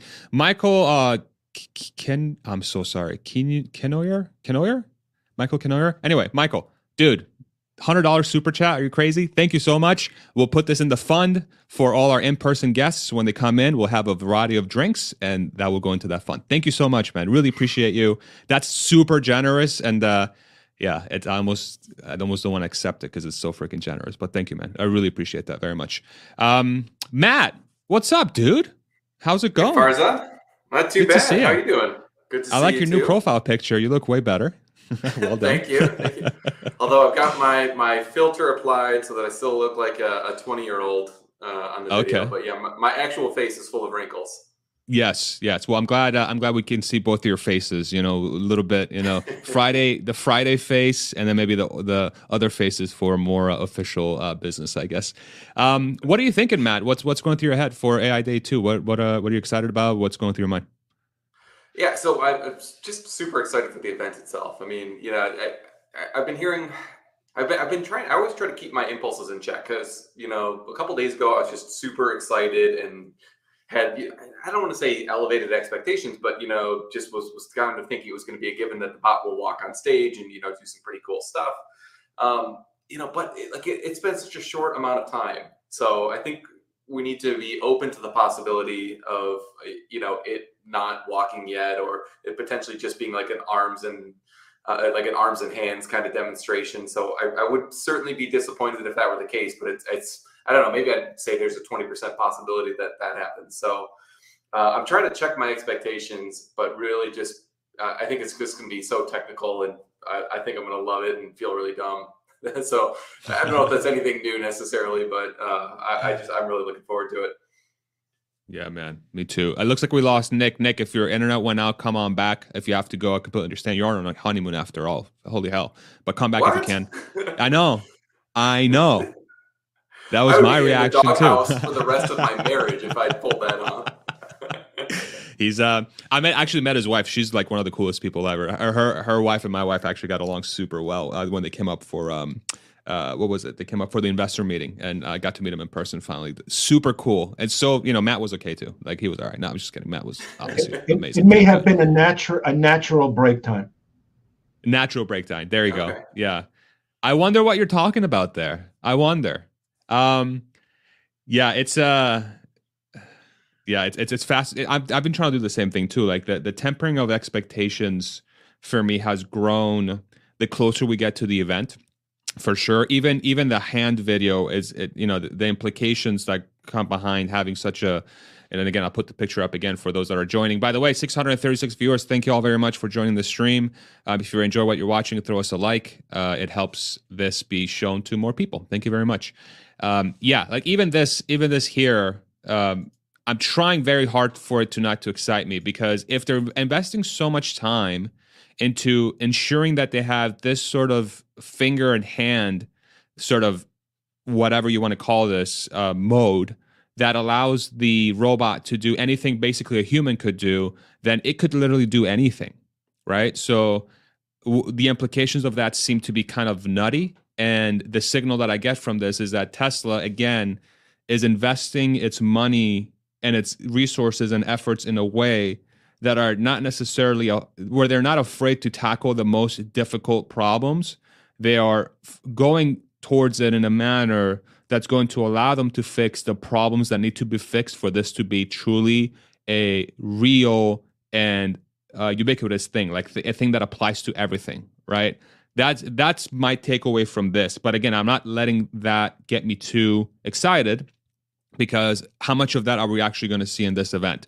If they end up showing again, like we talked about, the the screwdriver and the writing its name and doing all these compl- and and doing so in a way that is not a pre-programmed repetitious task like any other uh, robot or some some sort of neural net that's specifically designed for one task, and it's truly done in a way that it can uh, apply that again the, the, cleaning the toilet example that we talked about before that i can do so in every single for every single toilet under any single single circumstance then it becomes a super different um, story. And if that all that gets shown today i i don't know how much more excited i can be about something. Like that would be completely not that means the future is here. It literally means the future is here and it's now. And um and i'm getting excited. I should shut up. I should just stop so, talking and let somebody else talk I, I missed the beginning of the stream. Did you guys comment on the "this is going to be nuts" uh, comment that that? A little bit, but go ahead. Okay. I, I, would love to. Actually, before you even do that, Matt, I'm so sorry. Let me just uh, read the super chat here from Ignorant. Great name. $10, $10 super chat. Thank you, man. Uh, I want to see a roadster drive up. A robot gets out, shakes Elon's hands, waves to the crowd, then bows to the applause. Yeah, that would be amazing. As long as it's not pre programmed and it just does that in that scenario based on the on the uh, sort of environment that it has. That would be so sick. Thank you so much for the for the super chat, uh, Matt. Go ahead. Yeah, yeah. No, I was, I was just thinking. You know, the the the kind of dexterity and like the detail in the hands was really surprising to me when I saw that video. Uh, I just saw it for the first time this morning. Um, and so it kind of got me thinking that maybe one of the uh, the tasks would be, you know, screwing in a, a, nut or maybe a variety of different sizes of nuts. And I think again, what to the point you were just saying, Farzad, the the most impressive part of that isn't necessarily the dexterity of the hands, but it's the how would it have trained to be able to perform that type of task. So uh, to me, that would be just super exciting if they said, you know, hey, look, we just ran this thing in the simulator for you know, 10 hours or two weeks, whatever the, the amount of time is needed. And now it knows how to, you know, screw in nuts of all different types of sizes. And it can, you know, just use visual, you know, cues to figure out how to, you know, how wide to open the hand and use the other hand to hold the bolt. And so um, I, I think people wouldn't necessarily appreciate how big of a deal that would be if it can just do that one task even because uh, it, it, opens the door like you were saying Farzad to a generalized approach where it can really learn anything. And that's that's just so exciting. Yeah.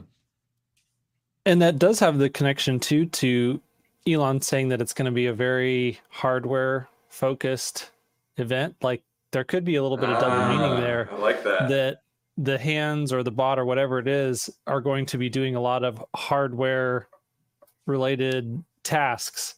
So, and yeah, it could be nuts and bolts, um, but it could also be other types of, you know, hinges and, you know, assembling mechanical things.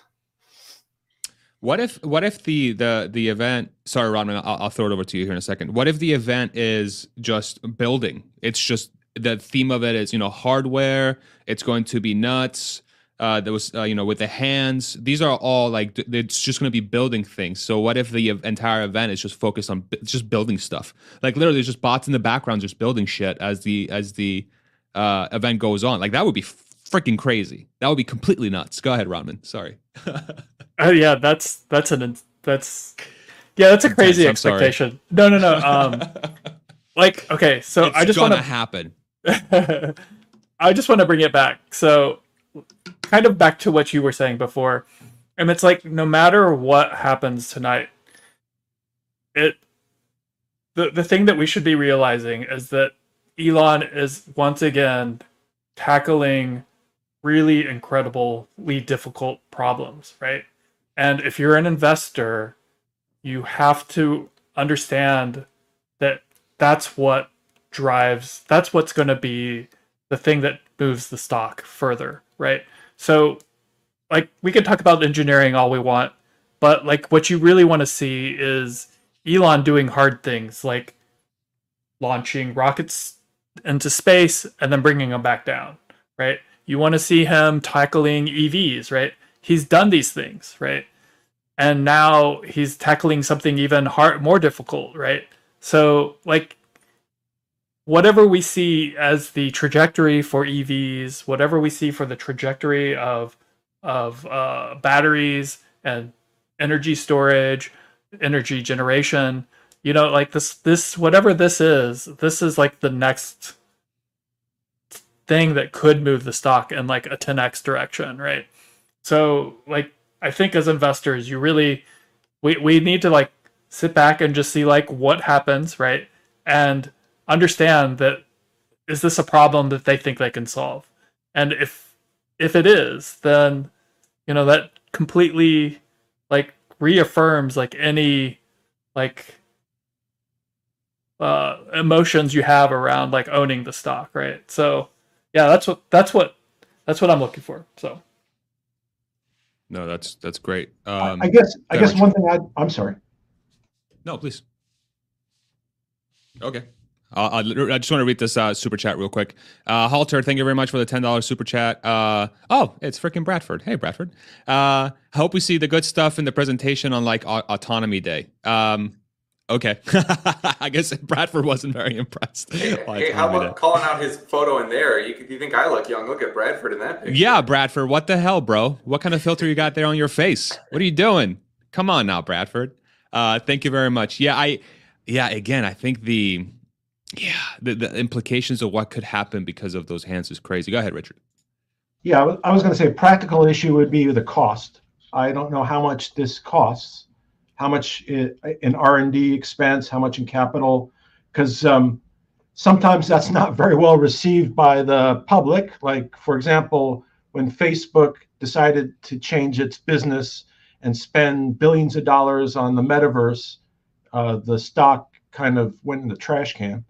So I, I would like to, I'm interested in what the allocation of uh, capital is for the bot versus other projects. And I'd be interested in, in seeing some kind of uh, a summary of that. Go ahead, Hans. And there's also, you know, you touched on cost, uh, there's a very practical implication. So not only do they have to figure out the bot, but they have to create these things in a way that is easy to mass manufacture. And so, you know, oh, it'll be interesting to see tonight. You know, are we looking at prototypes that were manufactured in the way that prototypes are manufactured with you know 3d printing or special a lot of intricate uh, hand done work? Or are these bots where yeah they could go turn on all the equipment and have a thousand of them in the next week? Um, but from a high level uh, if you have watched elon if you know who he is and you understand how good he is at software and ai i think what i'm honestly most excited for regardless of what happens is this is the world's premier AI robotics company in the world, bar none, period. There's no one who does both the AI and the robotics as good as Tesla does. No one's even close to solving autonomy the, the way that they are. And so that's like the proof case. So if that's the case, what kind of progress can they make in a year? and we're going to get to see exactly what are the problems that they've been working on what did they view as the most important challenges the hardest things to solve and how have they attacked those problems and what progress have they made? Yeah. So i, I want to jump in with a little little point based based on um, you, you, know the, the kind of question about you know how much money are we kind of allocating to this I, I think as tesla investors we are spoiled rotten with just how efficient they are, not only with their capital, but especially with their research and development team uh, expenses. So, you know, I was just kind of thinking in my mind, like, look at what they've done with, you know, the Dojo chip, the FSD computer, all the real world AI stuff they're doing on top of, you know, God knows what on the energy side. In the last 12 months, they've spent $2.9 million uh, on research and development, which is, or sorry, 2.9 billion, uh, which is just, you know, incredibly cheap. And just like, what do you think Facebook, which frankly doesn't have a whole lot to show uh, for for their uh, efforts, like just what do you think they've spent? I mean, Farzad, if you had to guess, so 2.9 billion for Tesla. What do you think Meta has spent? Uh, this is for the last how many months? 2.9 billion. Months. Yeah. Eh, how much do I think Meta Meta spent in the same in the same period? In the same period. Uh I'm gonna guess 20 billion. Yeah, 29 billion. So literally Fuck. 10x. Just like it's so and their ridiculous. software and their software and like they don't they've got you know wow. a little bit of hardware, but like like yikes and they're they're like a tech leader you know like FAANG there's FAANG but tesla's not in it and I, am just it's, it's just so ridiculous that uh, how much they're getting done on just a shoestring budget. It's ridiculous. Uh, that's mind that's a mind-blowing stat right there. The fact that a it it really shows like how much of this is tesla is just incredibly good or is does this mean that everyone just sucks at deploying money? Like are we just like ha, have we finally entered an age where somebody has finally figured out how to use money properly to build stuff you know i think I it's as much a function of anti-competitive forces within tech like uh, you know uh. how much of that is hey i mean uh, there's definitely inefficiency in the way that facebook deploys capital but a lot of it is they're just throwing money at the types of people who can solve problems because they don't want those people to be solving problems out the competitors yeah. and creating products that create a threat to what they're making that's a great point. Uh, real quick, I wanna I wanna just call out this comment because uh, y'all people are freaking crazy. The the Q5T 169 and 42 cent super chat. Thank you so much. We got to figure out what to do with this money, y'all, community members. Like, well, let's let's put our heads together after this thing and see if we can put this money to some it. use. the lawyer would say that. Son of a, I'm just kidding. Uh, I, I, think his name is supposed to be the Quest. The Quest. The Quest. The Q5T. That's how stupid I am. Thank dudes, thank you so much. Incredibly generous, y'all. This is completely not asked for, always appreciated, but never expected. Thank you all so much. Seriously. Um, we got our, our Greek uh, honeymooner here back. Three things. One, I got access to FSD beta yesterday, uh, day before AI day. Coincidence? uh, who knows? I think I think Elon was talking about widening the the pool after the event as well. So that that's an interesting thing. Longtime Tesla bull here. Have been following the channel for a while and love the content. Appreciate you all. AI Day 2022. Let's go. And then three Cybertruck plaid. Yes, please. Just saying. I agree there a thousand percent. Thank you so much, the quest. This is like completely insane. Thank you very much. Thank you so much. Um, real quick, let, us talk about the FSD piece as he's brought it up, and then Richard, we'll go back to you since you were you were in the middle of a thought here. Um, do you guys think there's a coincidence between uh, the Quest getting FSD beta yesterday and AI Day coming out today? Is there some sort of implications there? Y'all think? Any thoughts? I think I, I mean I'll, I'll say it. I think I think Elon talked about um, you know I think yesterday or, or sometime after the AI Day event there was going to be a second rollout or uh, like an additional rollout of FSD updates, and maybe this is like continued exposure to people. Uh, and there was some hardware four piece that Dave Lee was also talking about that he thinks AI Day is going to be where they show uh, hardware four, and the announcement is going to be, you know, he thinks that the announcement is going to be made that says, hey, now every car from this point forward is built with hardware four, which is again an extension of full self driving. But uh, any additional thoughts there from the panel? Yeah, so I, have been thinking for a while that you know they, they would qualify for wide release in you know North America at least for full self driving, so they could recognize that deferred revenue.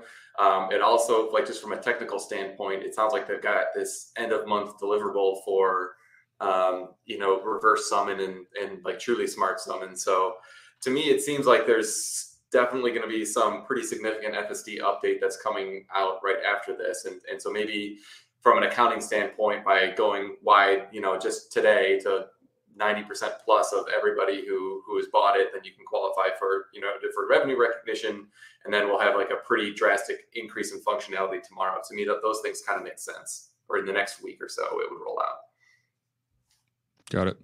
I I wonder if um if they introduce hardware four because that's what's going on inside the bot, and they also say that hardware 4 is already going into vehicles and every vehicle that's been delivered over the last like week or something has already had hardware 4 um, and we wouldn't really know because if the cameras are just a difference in resolution you wouldn't be able to see that. And the, the radar if they had a like a high resolution radar it would be hidden so you wouldn't see that either. Yeah. Um Thank you so much, the Quest. Really appreciate it. And I see a couple more uh, super chats as well. I'll get to them. I promise. I just want to make sure that the conversation is flowing uh, based on the topics that we're discussing. Uh, Richard, you you were going to say something before I uh, jumped in with the chat. Yeah, some, something dumb, but I'll say it anyway. And I hope you accuse me of make, having a dumb question sometime. I'd appreciate it. Um, uh, you alluded to it, but I think the most important thing to be discussed at AI Day today is that the Cybertruck is now a duck boat. Hmm. What do you think about That's that? The water, the waterproofing of the duck of the Cybertruck to let it cross rivers, lakes, uh, seas. I don't know if he mentioned oceans, but seas. I was very impressed by that. Yeah, let me pull it up. Let me pull up the tweet. I think he mentioned something around as long as there's not too much of a wake, it should be able to go through it. But let me let me pull up the tweet. Anybody have any thoughts around that? Yeah like how does it propulse itself? Like like you can drive it in somewhere and then like you're gonna be able to have your momentum going but that's only gonna last you so far. I think uh, rob rob maurer said that it would be like a, a thousand meters or something so let's let's get the marine engineers take on how they're gonna do that. Yeah. It, it how's it gonna be, work nicholas? it could be the wheels. I i i drove a car uh, this weird kind of amphibious car into the water in a in a simulator game, and the wheels themselves were able to propel the uh, just by spinning around like they normally do. It was able to propel it forward. I don't know if that's it's clear. It's clearly gonna have the SpaceX package on it. Come on, guys. How do you think it's going to work? Like, do you think do you actually think there it's going to be like the wheels are going to work as sort of like a like a propellant kind of thing? Is there? I don't know if there's anything that you could sort of muster up just from that comment, but wasn't there a depth that Elon tweeted about, or was it just uh, a distance? So he said um, Cybertruck will be waterproof enough to serve briefly as a boat, so it can cross rivers, lakes, and even seas. that aren't too choppy needs to be able to get from Starbase to South Padre Island, which requires crossing the channel. Let me go ahead and go pull that up in uh in Google Maps and see how how big of a distance that would be. It's such a strange requirement too, by the way. Like, oh, I need to get from Starbase to South Padre Island, so like, therefore, we'll just design the Cybertruck to be a boat. Like, who does that? Elon, Elon does that. It's so strange. And like he bought that. I remember a couple years ago, or many years ago now, he bought that James Bond, you know, waterproof yeah. car. It's just like yeah, the there's the all Lotus. These clues if you go back long enough. Yeah, the Lotus. That's right. Okay, so it looks like it would just need to go from here, drive up this probably like marshy area, go to the road. Maybe they'll make a road here or something. Or I mean, it doesn't look too too big of a distance. You got a bay here, and then South Padres right here. So it's not. I mean, it's again, it's kind of insane that it can do that anyway. You know, sort of like a. Uh, let me see. This is this is a mile right here. So it would. It's barely a tenth of a mile from from this point to this point. But if their entry point is, I mean, I'm sure they can probably go from here, right? So it's going to be about a, mile at most, a tenth of a mile at least that it's going to be able to uh, go. Does that make sense? Yeah, I was going to say the amazing part is, and I think Matt alluded to this, is just that he thought of it. Who's yeah. going to think of this? You know, who has the mind that this kind of stuff comes to him? You know, we're lucky enough to have Elon. Um, I, I, I thought it was just, I was just being, you know, trying to be funny, but it's just an amazing little tweak in the middle of the process. You're building something in the middle of the process. Let's add this requirement. Uh, it's crazy. You know, I mean, looking Absolutely. at the map, it looks like Elon was tired of having to drive all the way around that thing. Exactly. He just wants to make it a straight line. Like, this is dumb. I don't want to have to drive all the way over there, go across, come back. Yeah, literally, this is a 51 mile drive. It's 40 yeah. miles, and uh, and the, if the low, the shortest point would be a tenth of a mile. It's first principles, right? Yeah. Like, what's what's the fastest way for me to go from uh, San Padre? South Padre to Starbase, and I'm guessing that's because where everybody mm-hmm. lives, right? All the people live there, or I don't know why they would need to do that, but maybe it's transport. Uh, there's a transportation hub in South Padre Island or something, or you logistics build hub. a bridge. Screw it, Cybertrucks, bro. Cybertrucks all day. Um, this is what he wanted. This is what he wanted to do.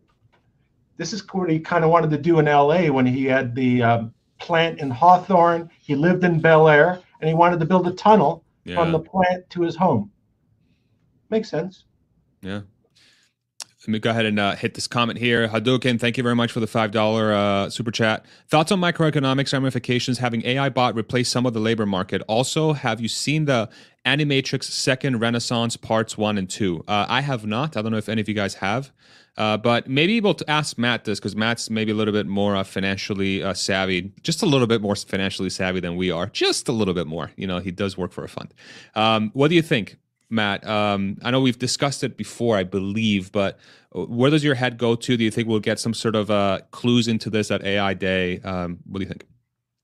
Yeah, so um, I mean, the the easiest takeaway to I think consider is that the the whole pie of the, like the economy and GDP increases, and so that's that's a really good thing just from a macroeconomic standpoint. I, I do think it's important just to keep in mind the you know the the people impact of that too, because there's a lot of people who don't have access to capital to buy these, who will be displaced by by the workers um, or by the bots. Um, and so, I, to me, it's just really, really important that you don't leave those people behind. Um, you know, I was reading some Ray Dalio books lately, and you know, just from a my heart, just from like a kind of pure pure human empathy standpoint, wants to make sure that you know we don't have like this huge uh, divisions in society. But you know, Ray Dalio was looking at all the the history of um, you know, like civilizations that have essentially crumbled, and, and one of the biggest indicators for civilizations falling apart is when there's just a massive disparity between the, the haves and the have-nots. Um, so to me, I think like my I'm kind of against like UBI just in general, but I think if you do have this scenario where there's just such an abundance, um, a society of abundance especially, then I think you would need more of a role for you know government or for some sort of um, you know program to to make sure that you know you're, you're kind of meeting the basic needs of everyone in society.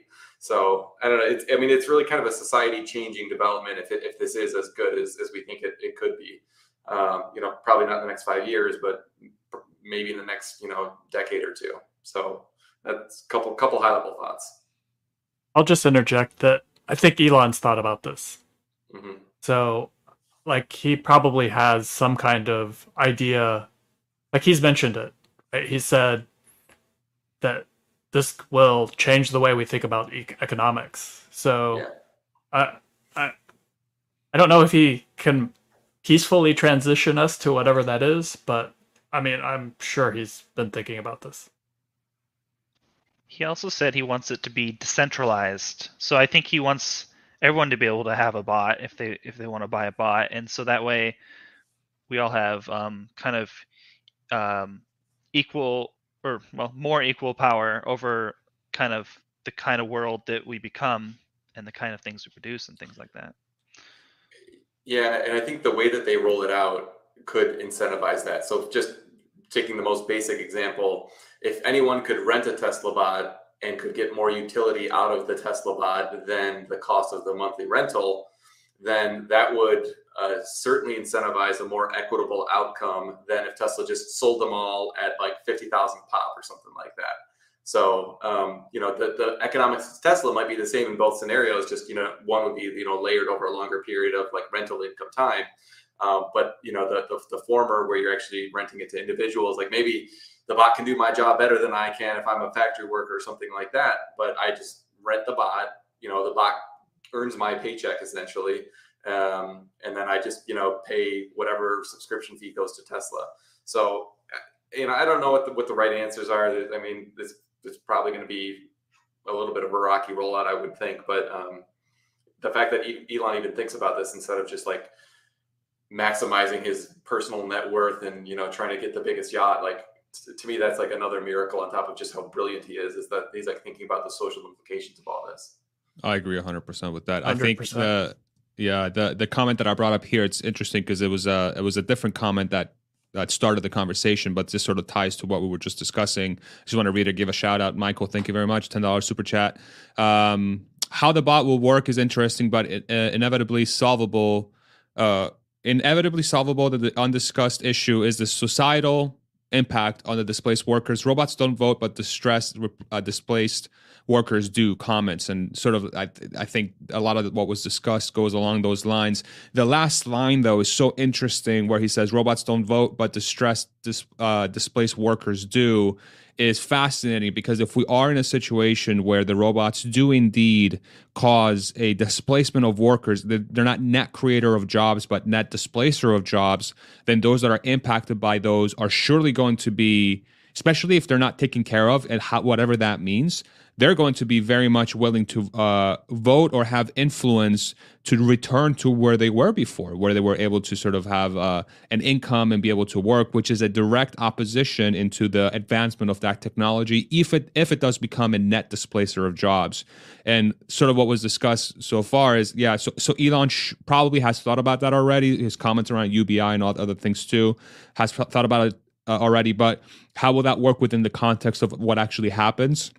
And how much is the movement going to be politicized if it does end up being a net displacer of jobs that could get ahead in the same way that you know the fudge storm that we're still living in with tesla and electric vehicles and everything then we're going to very well could see a, a huge fudge storm or or real storm uh, that's going to be geared towards um, either slowing the adoption of the bot or changing the tone of what it means to be a bot owner uh, to the point that you could be vilified and sort of ostracized from society. I don't know. it's it's such a such a wild thing to think about, and the the sooner we talk about it, the better, in my opinion. So, and I, and I get it might be far away, or it, maybe it's not something that's going to be negative from the get go.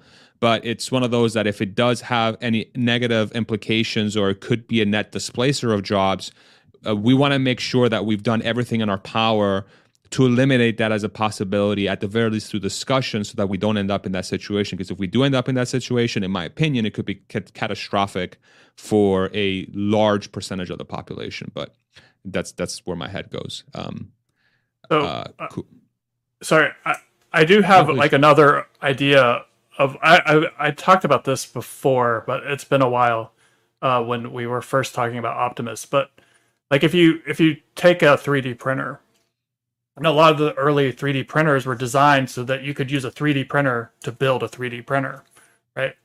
And if you take the same idea that probably a bot should be able to manufacture or have the capability to build another bot, um, it becomes like if if Tesla is has a hundred bots, they should put those bots to work building more bots. And if you can get enough bots, then maybe you can just take two bots and slowly produce another bot, or you could take ten bots and produce, you know, oh, several bots, hundred bots, yeah, fast, right? And eventually, anyone who has a bot or can put together enough bots should be able to build more bots, and then it just becomes a problem of raw materials, right? And then if you have bots able to generate or to mine and process the raw materials to create materials to go into the bots, suddenly you have this ever producing ability to create bots. Um, if you've ever been to Disneyland and gone to the uh, to the Spider-Man ride, that's basically what that whole uh, thing mm. is. It's almost like a Skynet experience where all the bots are just massively reproducing, and you have to escape the place because there's bots taking over. But the whole point so, is, like, you if we can get to this point, it changes like how we even think of economies. And Elon's mentioned that he said like this could get so nutty that it's going to really change the way we think about economies. And that's to me what kind of is would if we think in this kind of framework of bots producing bots and anyone who has a bot produces another bot you know if if that's really truly democratic then what does it really mean we really have to rethink about what it means to have an economy right? Because yeah. they should eventually become to the point where we're only limited by like the um the speed that we can produce them at and like how much raw materials we have. And then my head goes to like how do you get more raw materials? And then you go to space right? So you go master plan part three baby. So yeah. where where my head goes to as you were talking about that by the way like thank you for bringing that up because what what does that require? So within the context of bot creating bots what what does that mean? In my head is manufacturing expertise and becoming a a true manufacturing expert. What has elon said in the past? Tesla's long-term uh, true separation it's going to be its ability to manufacture Okay. So if you get it to a point where a bot becomes a manufacturing process to where all you have to do is like say I have a bot downstairs and and you think about what are what are the pieces that go in a bot? The you know my first question is are do you require a manufacturing process or a manufacturing line that's sort of analogous to a car where you have to have a you know sort of like a a process or a line with heavy machinery to build these things. If these things are five foot tall 125 pounds and they can be modular in the sense that you have smaller pieces that make up the bigger unit theoretically the heaviest part of that bot is maybe 25 pounds 30 pounds. So what's holding you from shipping all those parts that would be required to build a bot to your house and then the bot just takes however long it needs to build that one bot and now you have two bots and then you ship another raw material box to your house and then those two bots can make that one bot in half the time. Then you ship another one those three bots can make that one in a third of a time right? It keeps going. So so what is the is there a limiting factor shout out jordan that would prevent the bot from being built in a house with the raw materials and that the and just the hands of the bot build the bot right um, what would what would stop that from happening? Nothing. Knowing how to do it. yeah. Right. Yeah, you, that, what, what, about the software? It assumes that the bot knows how to do it. Yeah. Sorry. I mean, I, I think the only the only um, wrinkle I could think is like Tesla would have to approve, you know, one bot downloading the software to the other bot, or, or the bot somehow downloading the software from Tesla, and presumably there's like a licensing software fee in there somewhere, or something like that. That's not insurmountable, but that's one way where you know you've got some sort of like fail safe in there, or it's not just like a purely organic uh, situation. I would say. But I think Tesla would want this to happen from a net good so that they're not the bad guy, right? I mean, I guess. Yeah, I think so. But but they you know they also probably want to get paid at least something for this, right? Like even though. what does it mean to be? But what does it mean to get paid anymore? if, if, it's that good, sure. But in the next, you know, ten years, I think okay, they're, yeah, they're, they're going to have a licensing fee. You know, thirty years from now, if everybody's a you know the today's equivalent of a billionaire with like 20 bot servants or whatever like that and there's just you know economy of, of, abundance and everything like that. Sure maybe you know then there's just like i don't know that sounds i don't know if that's utopia. It seems like it could be dystopia but uh, mostly a good thing and then maybe tesla stops you know getting a licensing fee then. Yeah i just see a lot of gears turning in everyone's head so go on richard. Yeah i was going to say is i also think there's a way because this is, there's going to be a gradual process I happen to think that government will intervene. So to kind of soften the blow, they'll offer tax credit. So if you like replace a thousand employees, we'll give you a tax credit for retraining those thousand employees to some futuristic uh, task, and we'll give you a tax credit. So it'll be to your benefit, and it will be as kind of a way of social engineering a kind of smooth transition to the point when everybody will be able to exactly as you were saying, everybody will be able to create their own. But that will take, you know, I don't know how long that's going to take 10, 20 years, whatever that process is. And you're going to have to deal with the social unrest in the meantime. And that's kind of a way of economically kind of managing that social unrest. Yeah. Nicholas, oh, oh, I was just going to give him the floor to to step away here. All right, so he had to step away, uh, Nicholas on his on his, on his honeymoon. But thank you so much for joining us, brother. Appreciate you. Um, yeah, that, that that's another interesting point as far as government stepping in. What what what uh what other thoughts are going through y'all's heads based on the manufacturing on the bot? Go ahead, Mike. I was thinking, so you know how Tesla's factory has a big general assembly thing. Well, that that's the thing you said that could be done in people's garages or, or their homes. Um, because like if people are using robotaxi, then all of a sudden they have this garage they're not using. That could be turned into some kind of ro- like um, Tesla bot work workstation like work area slash mini warehouse in the old days or maybe even today there was like people would have a, a business in their garage and they like sort things and ship them out to people or like do like a buying club. So that could be that could be done by the bot too. I think all these garages are just going to turn into like little mini mini warehouses and factories and stuff like that. Interesting. Yeah this is crazy. Like it's fucking crazy. Excuse me. Actually, it's my channel. It's fucking crazy. Well, I can say fuck if I want. I'm sorry, everybody. Uh, yeah. I think Mike's right. Other, yeah, like I think Mike's right too. Yeah. You like, I, I mean, I don't know if it's going to be exactly this way, but like, basically, you could specialize in doing these parts, right? So, like, you could have a neighborhood and someone spot some set of bots are working on this on the on winding motors and this group is printing the arms or whatever. So you know like basically you'll just have all people working together. Um, it does end up being more of a socialist aspect um, where people are just working together to build stuff so that it that we have more of these bots so we can do more stuff.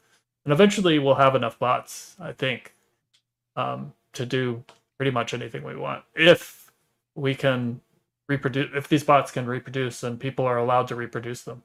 And i mean i just don't see why if if i'm elon why i would stop that from happening. I, I think i would want as many of these bots out creating as much net good for the world right? So um, at, at some point money i think money already it has less meaning to him right? Like, as the wealthiest person yeah, so I, do think though it, it there's probably going to be a little bit more that goes into it to, to like have a bot make another bot. Um, I mean, just like obviously, just like a bot by itself couldn't take just like raw steel or aluminum or whatever and like form it with its hands into like the perfect curvatures of the fingers and like the pistons or whatever you know actuators go into it. So you know, I think there it wouldn't be mm. quite that simple, but you know, there could be oh, you're absolutely could be, but they would be factories go ahead. No, I was just saying that like I think they would be operating machinery or building the machinery to build the next step. Yeah. So. I just think yeah. there would be some centralization in that in that process because because that would be the most efficient way to do it. Yeah, like there's a certain benefit to having large machinery for certain tasks or manufacturing certain, Mhm. certain things, like computer chips, for example. Um, but like, but there could also be a lot of things done in like something the size of a garage, like general assembly, you know, screwing things together, stuff like that. Or, or if you just look at the way Elon has handled the expansion at Fremont, it's like very, it's ad hoc, right? Um, it's like we need space, so let's let's throw up a spring tent and let's start building. And you know, if if he really wants to make this thing reproducible as fast as possible, he'll get like a certain amount and then have those like go out somewhere and start producing more, and then like if you're just thinking from like a mathematics standpoint, you want to expand this thing as fast as possible. Like if you're thinking from first principles about how to do that, you're thinking, okay, so I need to build these bots, I need to make machines to make these bots, and then I need to make the bots able to make those machines, and then I just need that to spread up, spread out amongst the stars, kind of thing. Um, you know it's like it was something that that struck me when when this topic was first brought up is just like there's something obviously very kind of like biological about this you know you think of like a cell splitting into two cells and those two to four and it's just like the most absurd exponential that you could even imagine how quickly you know bots could proliferate under a scenario like that. Obviously raw material constraints do come in so there's you know some sort of limit that would need to be addressed. Um, but then the other part of it that we haven't really spoken about yet is just coupling that with like the exponential improvement in intelligence that is also happening at the same moment and that will be manifest in the same entity. Um, and so like it, it, just thinking of how quickly ai is progressing in general right now and then like you could have like crazy you know exponential like dojo training. But then if you needed like real world experience for whatever you could have the bots train on themselves or like just do real world simulations. And if they break it's okay because you're increasing them at such a crazy rate. So uh, there's something completely unprecedented about like those two explosions happening at the same time in the same product and that's such a great point can i go a step further with that one Please. Um, no. Your so, channel, Farzad. Kick him out. Imagine what R and D will be like with Tesla bots, right? Tesla bots are recording everything. They know how everything feels, everything looks. Um, if something is not in, if something is not how they think it should turn out, like any kind of weird experiment they do, any kind of weird tr- trial they do, um, then they send that data. They can send that data to the Tesla mothership, um, and the supercomputer can kind of update its simulations, you know, research this further. And like the, the iteration cycle is like extremely fast. It's not you don't have to wait for scientists to like write up a paper and then hopefully people read the paper. No, the test the Tesla bot just uploads all the relevant data, just like autopilot does in the cars. And I think that the research and development of like all kinds of technologies, of material sciences to to um just like biological stuff, just everything. It will be so fast, and it won't just be Tesla doing the R and D. It'll be all sorts of companies. And so, what do you guys think of that?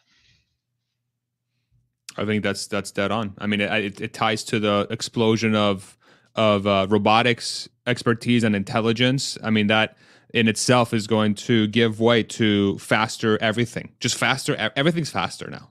Everything's fast from this from this then forward. Even with the introduction of this prototype, however lame it's it's going to be or cool it's going to be, from this point forward, shit's going to get so fast. It's going to be insane. And it's it's the it's the marriage of those two things that Matt highlighted. It's completely it, the fact that it's in the same product. Uh, I truly can't. Get, I don't know what that means. I don't know what that means. It it, it seems like something that's going to change everything, like literally everything, because it's physical and software that are benefiting from those two gigantic advancements and they're all coalescing around this one object. Um i don't i don't know man. This this the implications of that are are are are nuts. And faster everything in a world that's already getting faster if you compare 100 years ago to today and you look at the rate of improvements of technology and software and physical things and processes and how even governments tackle economies and policies around that.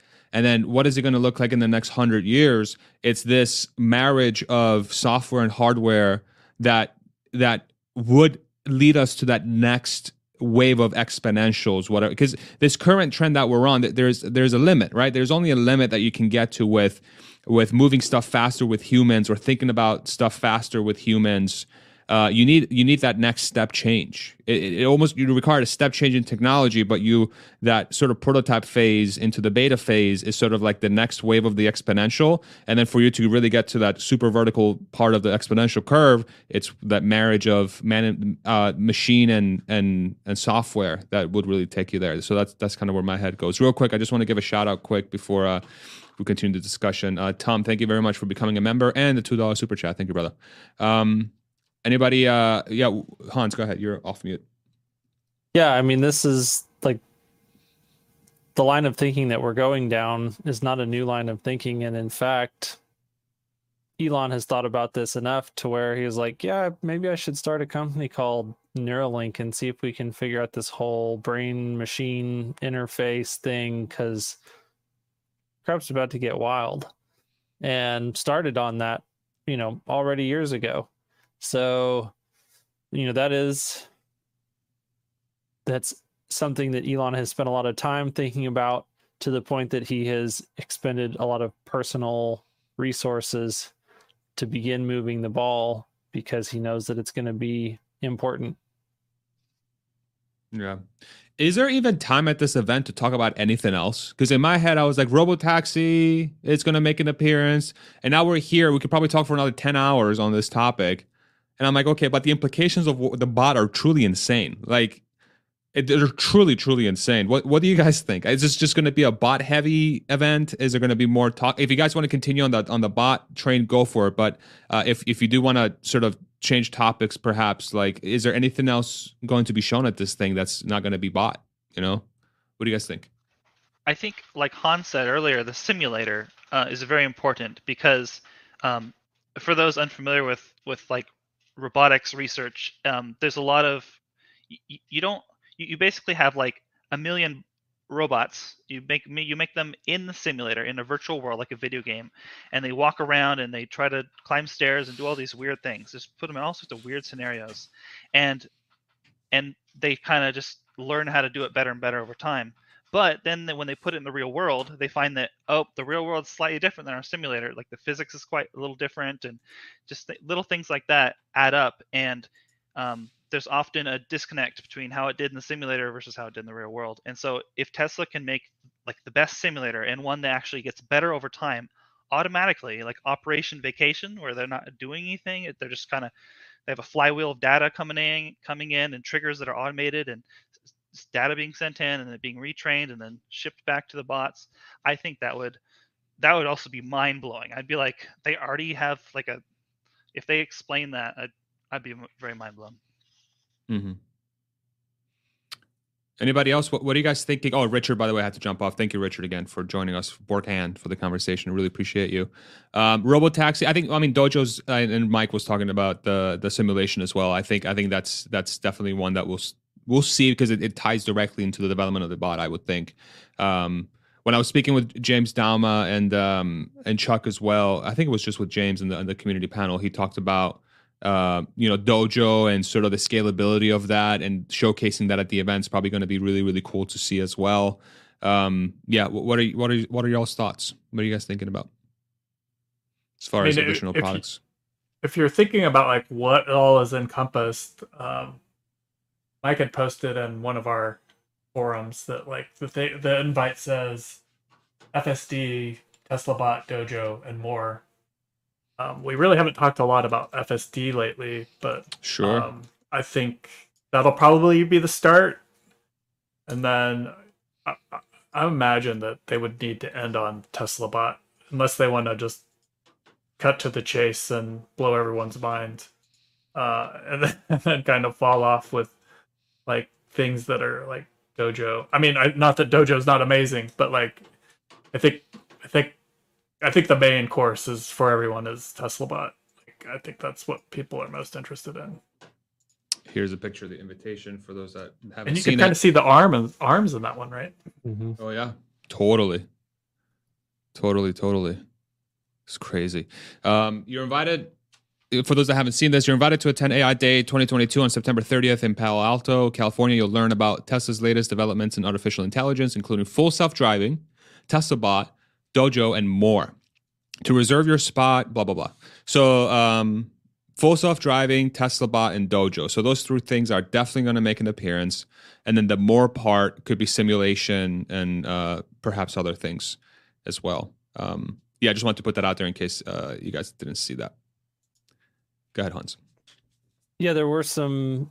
Uh, I was just looking for the tweet that he had sent out about some of the people that were going to find this interesting. Like there were specific targets that they had for recruitment, mm-hmm. and so that would also have some clues. But I I had seen it earlier, and now I lost it.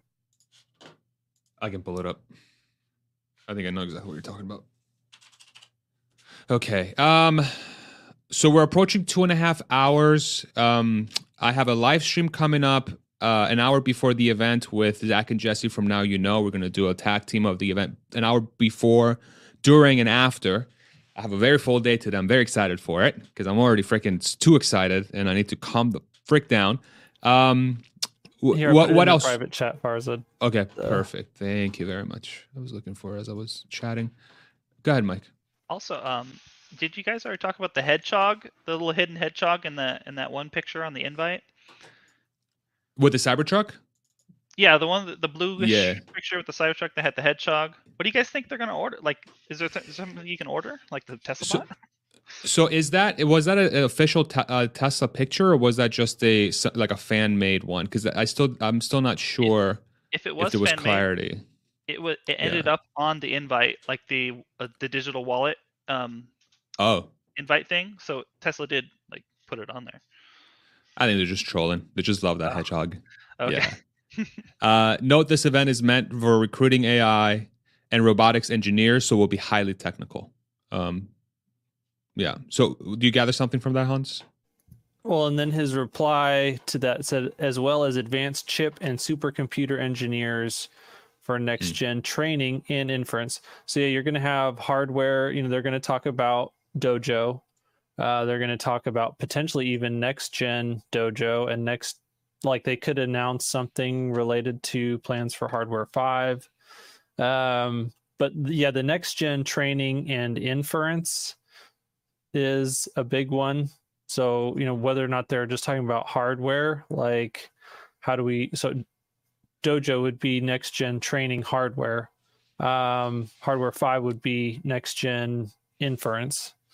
Um, but then also, you know, what what does the software in that stuff look like? Yeah. Uh, real quick shout out. Sorry, go ahead, Hans. No, please. No, go for it. Yeah. Sorry, I, I, I thought you were my bad. Um, Drew Saul, two dollar super chat. Uh, looks like uh, can we can we see Neuralink to learn uh, can we use Neuralink to learn Kung Fu like Neo? Uh, I don't know if we're, if we're any time close to that, probably another 20 years. Uh, thanks again for the $2 super chat. Neuralink Bluetooth connection to Tesla bot. Yeah, that, that could be one of the uh, long term things once Neuralink um, kind of exits the medical trial and enters the sort of like the more human trial. But that's probably going to be 20, 30 years down the road. I think that's still a ways away. Um, Sorry, Hans, I, I didn't mean to interrupt you. I, I, wasn't sure if you wanted to continue the thought there or not. No, yeah, I was just trying to think through like what all different products are encompassed in AI and robotics engineers, advanced chip and supercomputer engineers, and then people working on the the next gen training and inference. I think that all still ties into the same groups of people. And are are demonstrated by the same products. Got it. Okay. All right. Any any final thoughts from y'all? Uh, we've uh, we've covered a lot, man. What a discussion! Thank you guys so much for joining us everywhere. Any final thoughts? Uh, what's uh, any topics you guys want to hit before we uh, we start wrapping this sucker up? What are you guys thinking? Um, did you talk about on the Tesla AI Day, the AI Day invite? Like they showed in the email where they showed the two hand, two arms. Um, mm-hmm the the words are made out of these little dots and there are these lines like kind of like a line of best fit going through the dots um yeah if you zoom in on the words there the ai day okay let me see if i can uh get this if you right click it and open a new open a new tab or whatever at the top. Then you can zoom in on that one. So I wonder if it, if it's like a something some kind of clue. You know how like they always do like a little clue, like with battery day, they were doing the, the layers of the tabless electrode. I wonder if this is a clue. some kind of point, Okay. point cloud with a line of best fit that's smart enough to know. I think it's just a cool some- font. Oh, okay. Graphic It is- design. it is cool. I love how You Mike know- always digs in. One one thought on that though is like you know obviously the all the circles are connected with lines to the other circle, and for the parts where there's not a line connecting the two circles, it does look like the point clouds is trying to connect those lines. So there there does seem to be some sort of inference on there. Um, like the interesting one to me is if you look at the D, like rather than the the line of best fit going straight up on the outside of the D, it's connecting the two circles uh, like to the inside of the D, which is just kind of a strange thing. So maybe it's a cool font. Maybe I'm reading too much into it, but to me it seems interesting that like the D kind of goes diagonally toward the center um, rather than just like following the the line up to the A or up like the A does. I think there's something to what Mike's saying, y'all. Because it is, it is, it, like, why is the zero like, like, why? And look, at the twos have two different fonts, right? So look at the two here, and look at the two here. Look, the line's missing in this one, but the line's here in this one. There's a line missing this one, but there's a line in this one. The line's missing down here, but it's in present in both of them. Why is that? It's almost like for every possible thing that looks like a two, there's multiple ways to attack it, and so maybe it considers the three most likely ways or the, the X number of most likely ways to draw lines through it or something. It's Mhm. for path planning or for or like think about like unlike the cars, the the bot needs to it has a lot more degrees of motion, right? It's not just turn left, right, speed up, slow down. It's also like open the hand, go over here, walk here, stand here, move, you know, so like it has it has they have to talk about that, I think. More degrees of freedom. Graphic Maybe- designers probably laughing his ass off at you guys. Probably, probably. Look at these it could nerds on a stream. It honestly could be a visualization of the bot doing some decision making about how to write out those letters in a more generalized way. Like, here's some points. Now, like, figure out how to draw them and connect them. Yeah. What do you think, Matt? So you're off mute, buddy. Yeah, I mean, I, so I was just looking at like some of them, some of the lines on here just end abruptly without a circle. Like if you look at the first two, for example, um, like the, the line going up toward the bottom doesn't have a circle on the end of it, which is kind of interesting. So I don't know. It's, I, I'm just, I'm, I'm thinking out loud, which probably makes for pretty boring, uh, you know, The YouTube opposite. conversation, but The opposite. I, I think it's it's interesting how like that candy cane shape would the, between like the top of the two and the bottom right there seems like that would be a very hard thing to kind of intuit. So to me, it seems interesting that that line is so clear when something a little bit more funky seems to be going on with the D. Uh, so maybe it has to do with the fact that there's not a circle on there, and so it's it's presuming that that line would have continued in some direction. That and that AI, you know, is is coming up with like a a point cloud of like what are the highest probable points where there will be a line on on you know on this letter or on this number. Yeah. I, I do not I do not think that it's a font decision.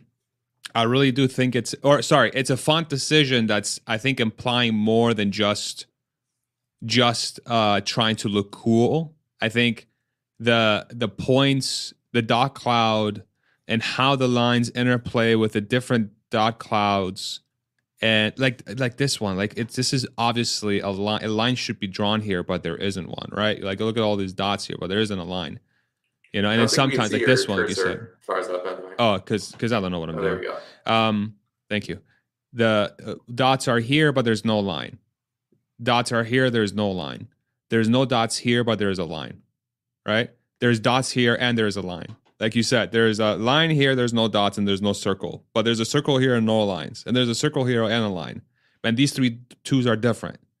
What's going on?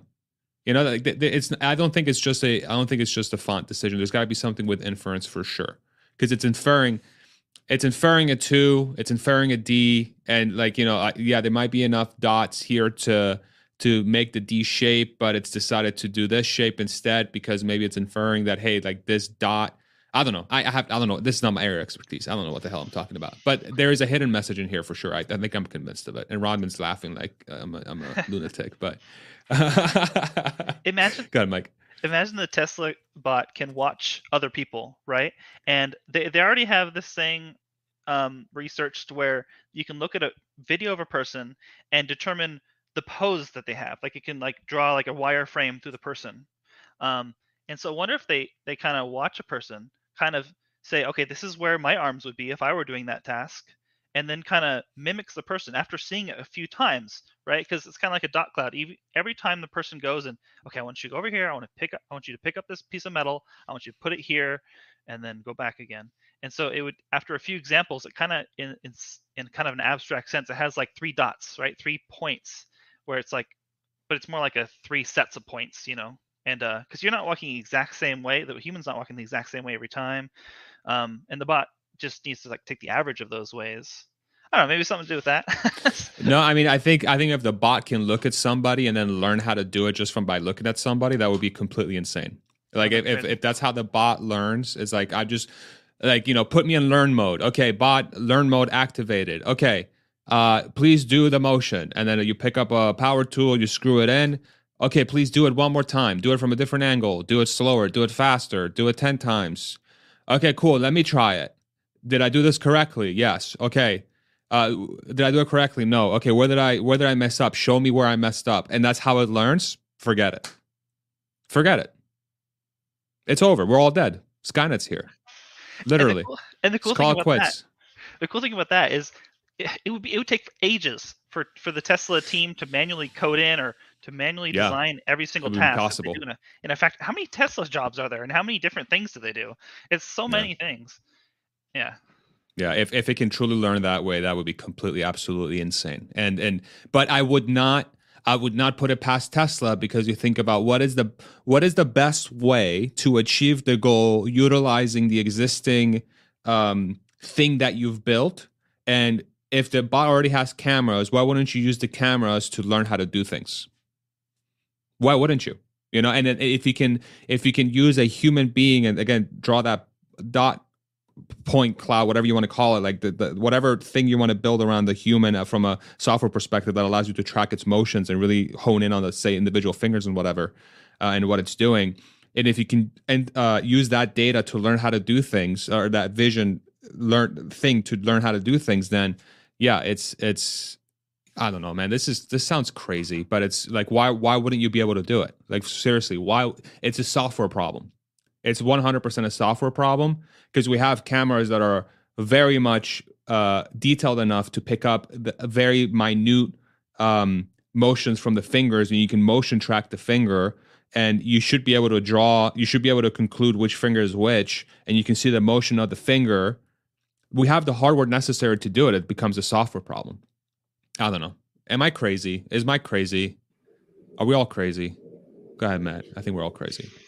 no, I mean, I was just gonna say, like, you're you're right. Like, in, in thinking of what they've already done with FSD, is like a lot of what they're doing is trying to predict future motions of, and things. So, like, even while it's like doing learn mode, it could be predicting what you're going to be doing, and then it realizes that you, you know, when you're writing, you curve, you know, your pencil is a slightly different way, or you screw in the nut a slightly different way, whatever the task is. And so then it can be learning incredibly quickly, I would think. And then when it's it's time to actually, you know, perform the task, then you get some additional feedback that way.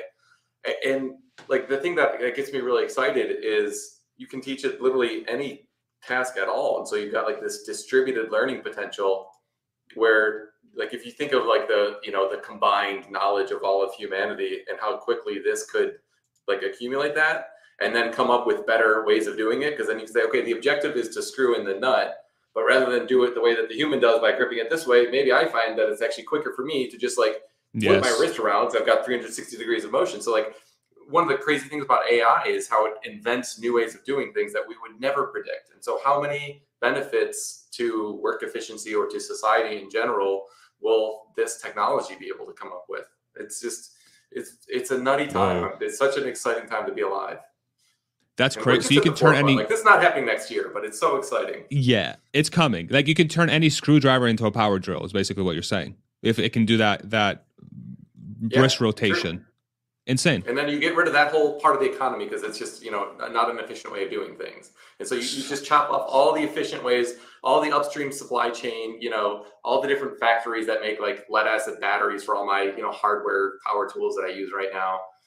You know, you, there's just, and that's just one application. I mean, it's probably not even close to the most like economic value created, creating, you know, application that this could, you know, solve. It's just bananas completely bananas. That's that's such a cool thought experiment there.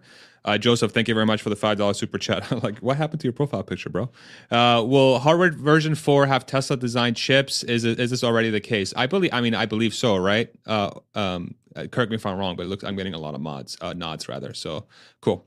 Um, all right, everybody. I think I should probably wrap this up because I do I do have something else coming up, but I really appreciate y'all joining me for for this discussion. Uh, any closing thoughts? Anybody? Anybody want to share any any final thoughts before we uh, call it? Go ahead, Rodman. Thank you for having us all on. It's been great. Oh my god! Please, thank you for joining me. Like this, I no way I could do this without y'all. So thank you very much for being part of the panel. As always, great discussion. Um, the chat, you guys have been great. Yeah, everybody yeah, has been great. phenomenal.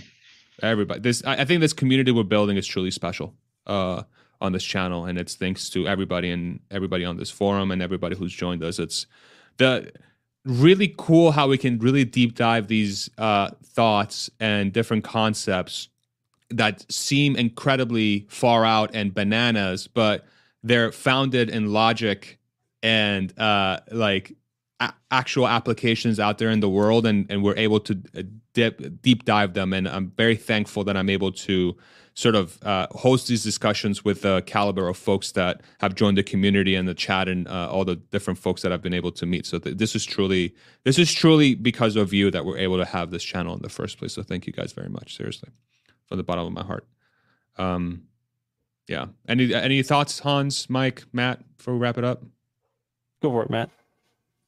Yeah, I mean, I, I don't mean to dive into another topic, so I'll just kind of summarize this one thought briefly. No, please do if you want to. Out yeah. there, but you know, we, we touched briefly about like how efficient Tesla's research and design, or uh, yeah, R and D was research and development was compared to to Meta, and just like think about how that efficiency scales when you've got bots that bots that you've already paid for that have is almost zero ongoing maintenance expense doing real world research on all sorts of different things and, and like the scale of the solutions that they're going to be able to solve for incredibly low you know incremental cost is just like it's going to be not only like solving real world problems and like you know creating value today but developing research for like anything. Like you could probably do medical research with this. You could probably do you know like security. You could do like all sorts of uh, like mapping exercises. Like there's almost no limit to the type of things that you could do um,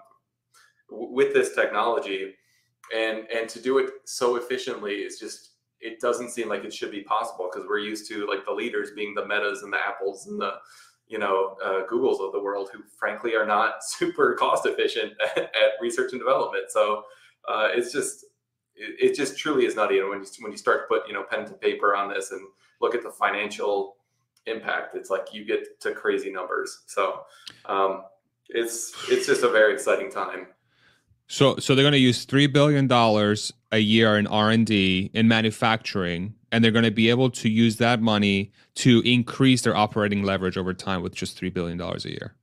Is that a good way of I mean, summarizing I'm, that? I'm sure that the, the figure will increase. Like they're they they've run such a shoestring budget. Like, but but mm. to say just assume it increases 10x to like the level that Facebook is already today. Like they're still going to be yeah. making such like a huge multiple on that money. Whereas like uh, you know Facebook's you know forays into Oculus have have produced like negative value or negative cash flow so far. Um, and so it's just like one of the truly astonishing things. There's hardly any company in the world that can invest in like a gigafactory and have like a return on investment in like a year or you know develop something like full self-driving and get paid by their customers all along the way like they're making money while they're doing r&d it's nuts. Like that's that's not how product development normally works. That's not how financial statements normally work. It's ridiculous. It's just like it's such it's, it's such an absurdly profitable company and the way that they do things is just like i get why finance people don't understand this company because like they shouldn't be able to do what they've done so far and much less what they're you know saying they're planning to do because that's just like nobody's ever done that. That's not you don't do r&d and get paid for it at the same time. It's like normally you do r&d for 10 years you develop a pill or something like that or you develop a new process and then you hope that after 15 years you can sell enough of them to make your investment worthwhile. Tesla's like no let's let's develop it make it better and get paid all the while. It's just yeah, it's nuts. You're, you're exactly right. Like it like Elon has figured out a step change and like business efficiency. Or I don't yes. even know what it's called. It's like it's everything efficiency, yeah. right? It's the whole yeah. thing, like from financials down to operations to like is like if it's not if he's not studied in business schools going forward in the next hundred years, like um, the world is truly at a worse place than it would be with all this, right? It's a, it's Unless there's no business schools because there's no economy. well, yeah. it's a maximization of uh, of of earnings per time unit spent on a thing. That's that's really what what's been unlocked there. Yeah, it's you leverage, like yeah, next level leverage. Yeah, yeah, exactly. Nuts. Can I add in a thought that I had yesterday? No, Sorry, so, Mike. I keep picking on you. imagine, imagine it's Nvidia, right? And they're deciding, do we want to have these Tesla bots in here? Well, if they're going to share all that data with the Tesla mothership, then Tesla will be learn how to make a chip fab like we have or whatever. Mm. And so we don't want to do that. We, we want to keep our our trade secrets.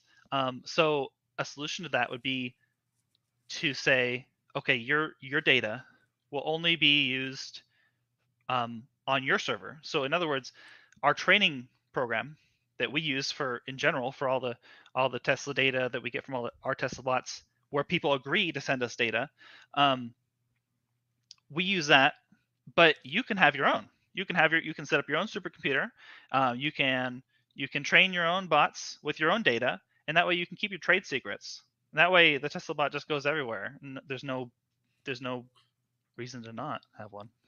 You could have airplane mode, something like that. Like, because one of the things criticism I've heard is like the Chinese government's not going to want them at anywhere near confidential sites. You know, which I think would certainly be true in the United States as well. But if you have some sort of like provably safe airplane mode where it just isn't uploading things and it can only download, and you can you know take those things off at a local server, I, I would imagine that would solve a lot of problems. Yeah.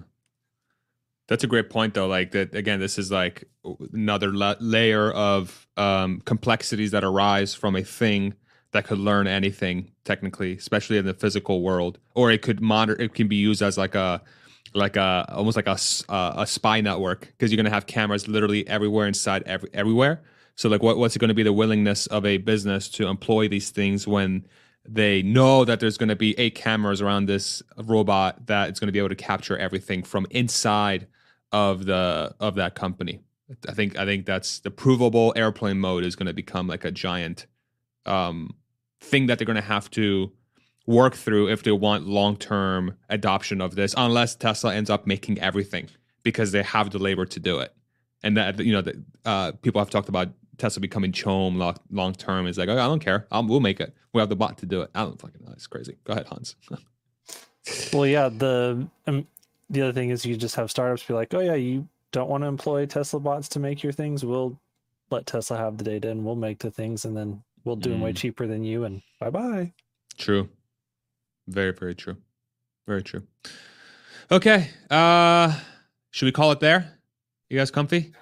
Yeah, I, my final thoughts just on the day are yeah. I'm really excited to be here at this point in time with all of you to witness this moment in history. Like I remember growing up thinking, oh man, it would have been really cool to like go back in time and like be there when, you know, um, Alexander Graham Bell invented the telephone, and then like we saw AT and T like become this massive thing. Like, what if you could have been invested in that when that happened? Like, that was such a huge moment in history, and I think where we're at is a bigger, you know, a much more significant, much bigger moment in history. Um, so cool to see for humans cool to see for humanity and then fun to participate in as an investor and you know to understand the science and the technology that's behind all of it. I love that. So true. I think the the fact that we're so excited for in the present moment i wonder if in 20 years time we're going to look back and be like holy shit i can't believe i was alive for that. I can't believe i was on a live stream on youtube covering this thing with my with my friends and now we get the world has transformed because of what we witnessed literally in person and we're discussing in depth. And then we can go back and be like oh was that did that become a reality? Did that like this is like becomes a giant time caps, capsule for the next 20 years to see like how on base or off base we were with what was coming down the pike. Yeah and I think, you know? I, think in 20 years time what's going to be hilarious is that it's like everyone's going to monday morning quarterback this thing and be like oh yeah like of course we knew like ai was coming. And it's so obvious, but like right now, living in this moment with like Tesla stock price where it is, and like with analysts like not caring at all about the bot, it's like no, like for the most part, people think that this is all BS, and we're like this like crazy band of kooks who, you know, like think that the world is about to change, and there's like this revolution, and it's like very easy to dismiss us. But I think it'll be very curious to see, you know, 20 years from now, will everyone have kind of you know rewritten history and said, "Oh yeah, of course we knew it was happening." yeah. I suspect yes. Yes, for sure. That always happens, right? But that that's that's a great thought, like experiment, and like how that, that's what. In anytime something is successful and it it does become part of culture and society, like everybody. I think everybody has a claim to it because they were part of that. They're like, yeah, well, of course I knew it was going to happen. I was I was alive when it happened. You know, I was there. I saw it happen. Of course I knew it was going to happen. But then you know, it's uh, 10 20 years after the the inception of the idea and the technology. So yeah that's very interesting to think about. Matt mike hans rodman thank you so much guys. Thank you nicholas. Thank you bradford. Thank you uh, richard. Who else did we have on that that had to hop off? I think that's everybody right? And that's everybody. Uh, thank you everybody everybody in the chat. What an exciting time guys and girls. What an exciting time we're in. Um, if you enjoyed it, give it a like. Make sure you go to uh, Good Soul Investment Management. Uh, Matt and Emmett run that channel. Please check them out. Uh, Matt, you are on Twitter at match matches man something like that. What's your what's your handle? I just want people to you know try to say I, it's it's M A T C H A S M Matt M A T. Here, yeah, I am gonna pull up. How about this? I'll pull it ridiculous. up. It's ridiculous. I, I, like to think it's Matt Chasm Matt but I don't know. It was just Matt I was Chasm trying to get Matt? a okay. Matt. I was trying to get a Matt Smith Twitter handle, and it was taking like 20 minutes, and I was just like, ah, this is so annoying. And finally got that one, uh, and it sucks. there it is. I I wouldn't say that. Uh, it's good.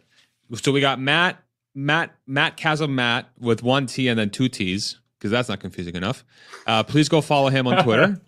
um, then we also got uh, Mike as well. You're on Twitter. Would you like to share your Twitter, Mike? Do you want me to pull it up? Yeah, I put it in the chat. Mike Sterner, just okay. one word.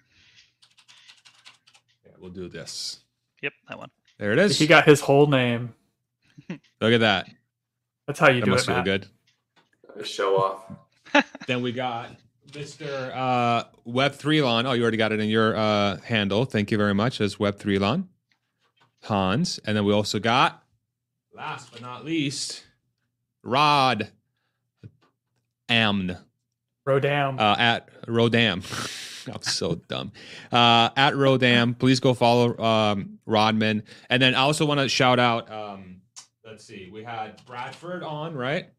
Yeah. So we got Bradford Ferguson. Uh, he does excellent. I think Bradford is very underrated in the Tesla community. By the way, uh, he uh, he has a, um, I believe he runs a fund, right? Uh, Halter Fer- Ferguson, or uh, I forget what he does. What, does anybody know what? It's, uh, it's, it's not like a, fund. He's a financial advisor. Financial advisor. Thank you. That's right. Uh, Halter Halter Ferguson Financial, uh, but he does a lot of great work around Tesla. Uh, make sure you go follow him. Uh, then we also had Nicholas Gibbs, my boy, Uh, he has a YouTube channel called Investing Against the Grain. He does great, great work. He was on with us as well. Uh, great, great job. He's on a honeymoon in Greece. And is uh, uh Richard, is it Borghan on Twitter? Does he even have Twitter? I don't remember. Uh, I can't recall. Do, do you guys know if he has Twitter? I forget. I looked earlier. I didn't see it. That's it. Okay. Uh, but anyway, Richard, thank you so much for joining us. Um, and everybody in chat, thank you again. All right, everybody. We'll see you in what time is it now? 251. I'll be back on with Zach and Jesse at uh 615 my time. It's uh, an hour before we go live. No, yeah, 615 my time. So we'll see you then. Matt, Mike, Rodman, Hans, thank you guys again. We're gonna peace out here and broadcast. Thank you all. Thanks, everyone.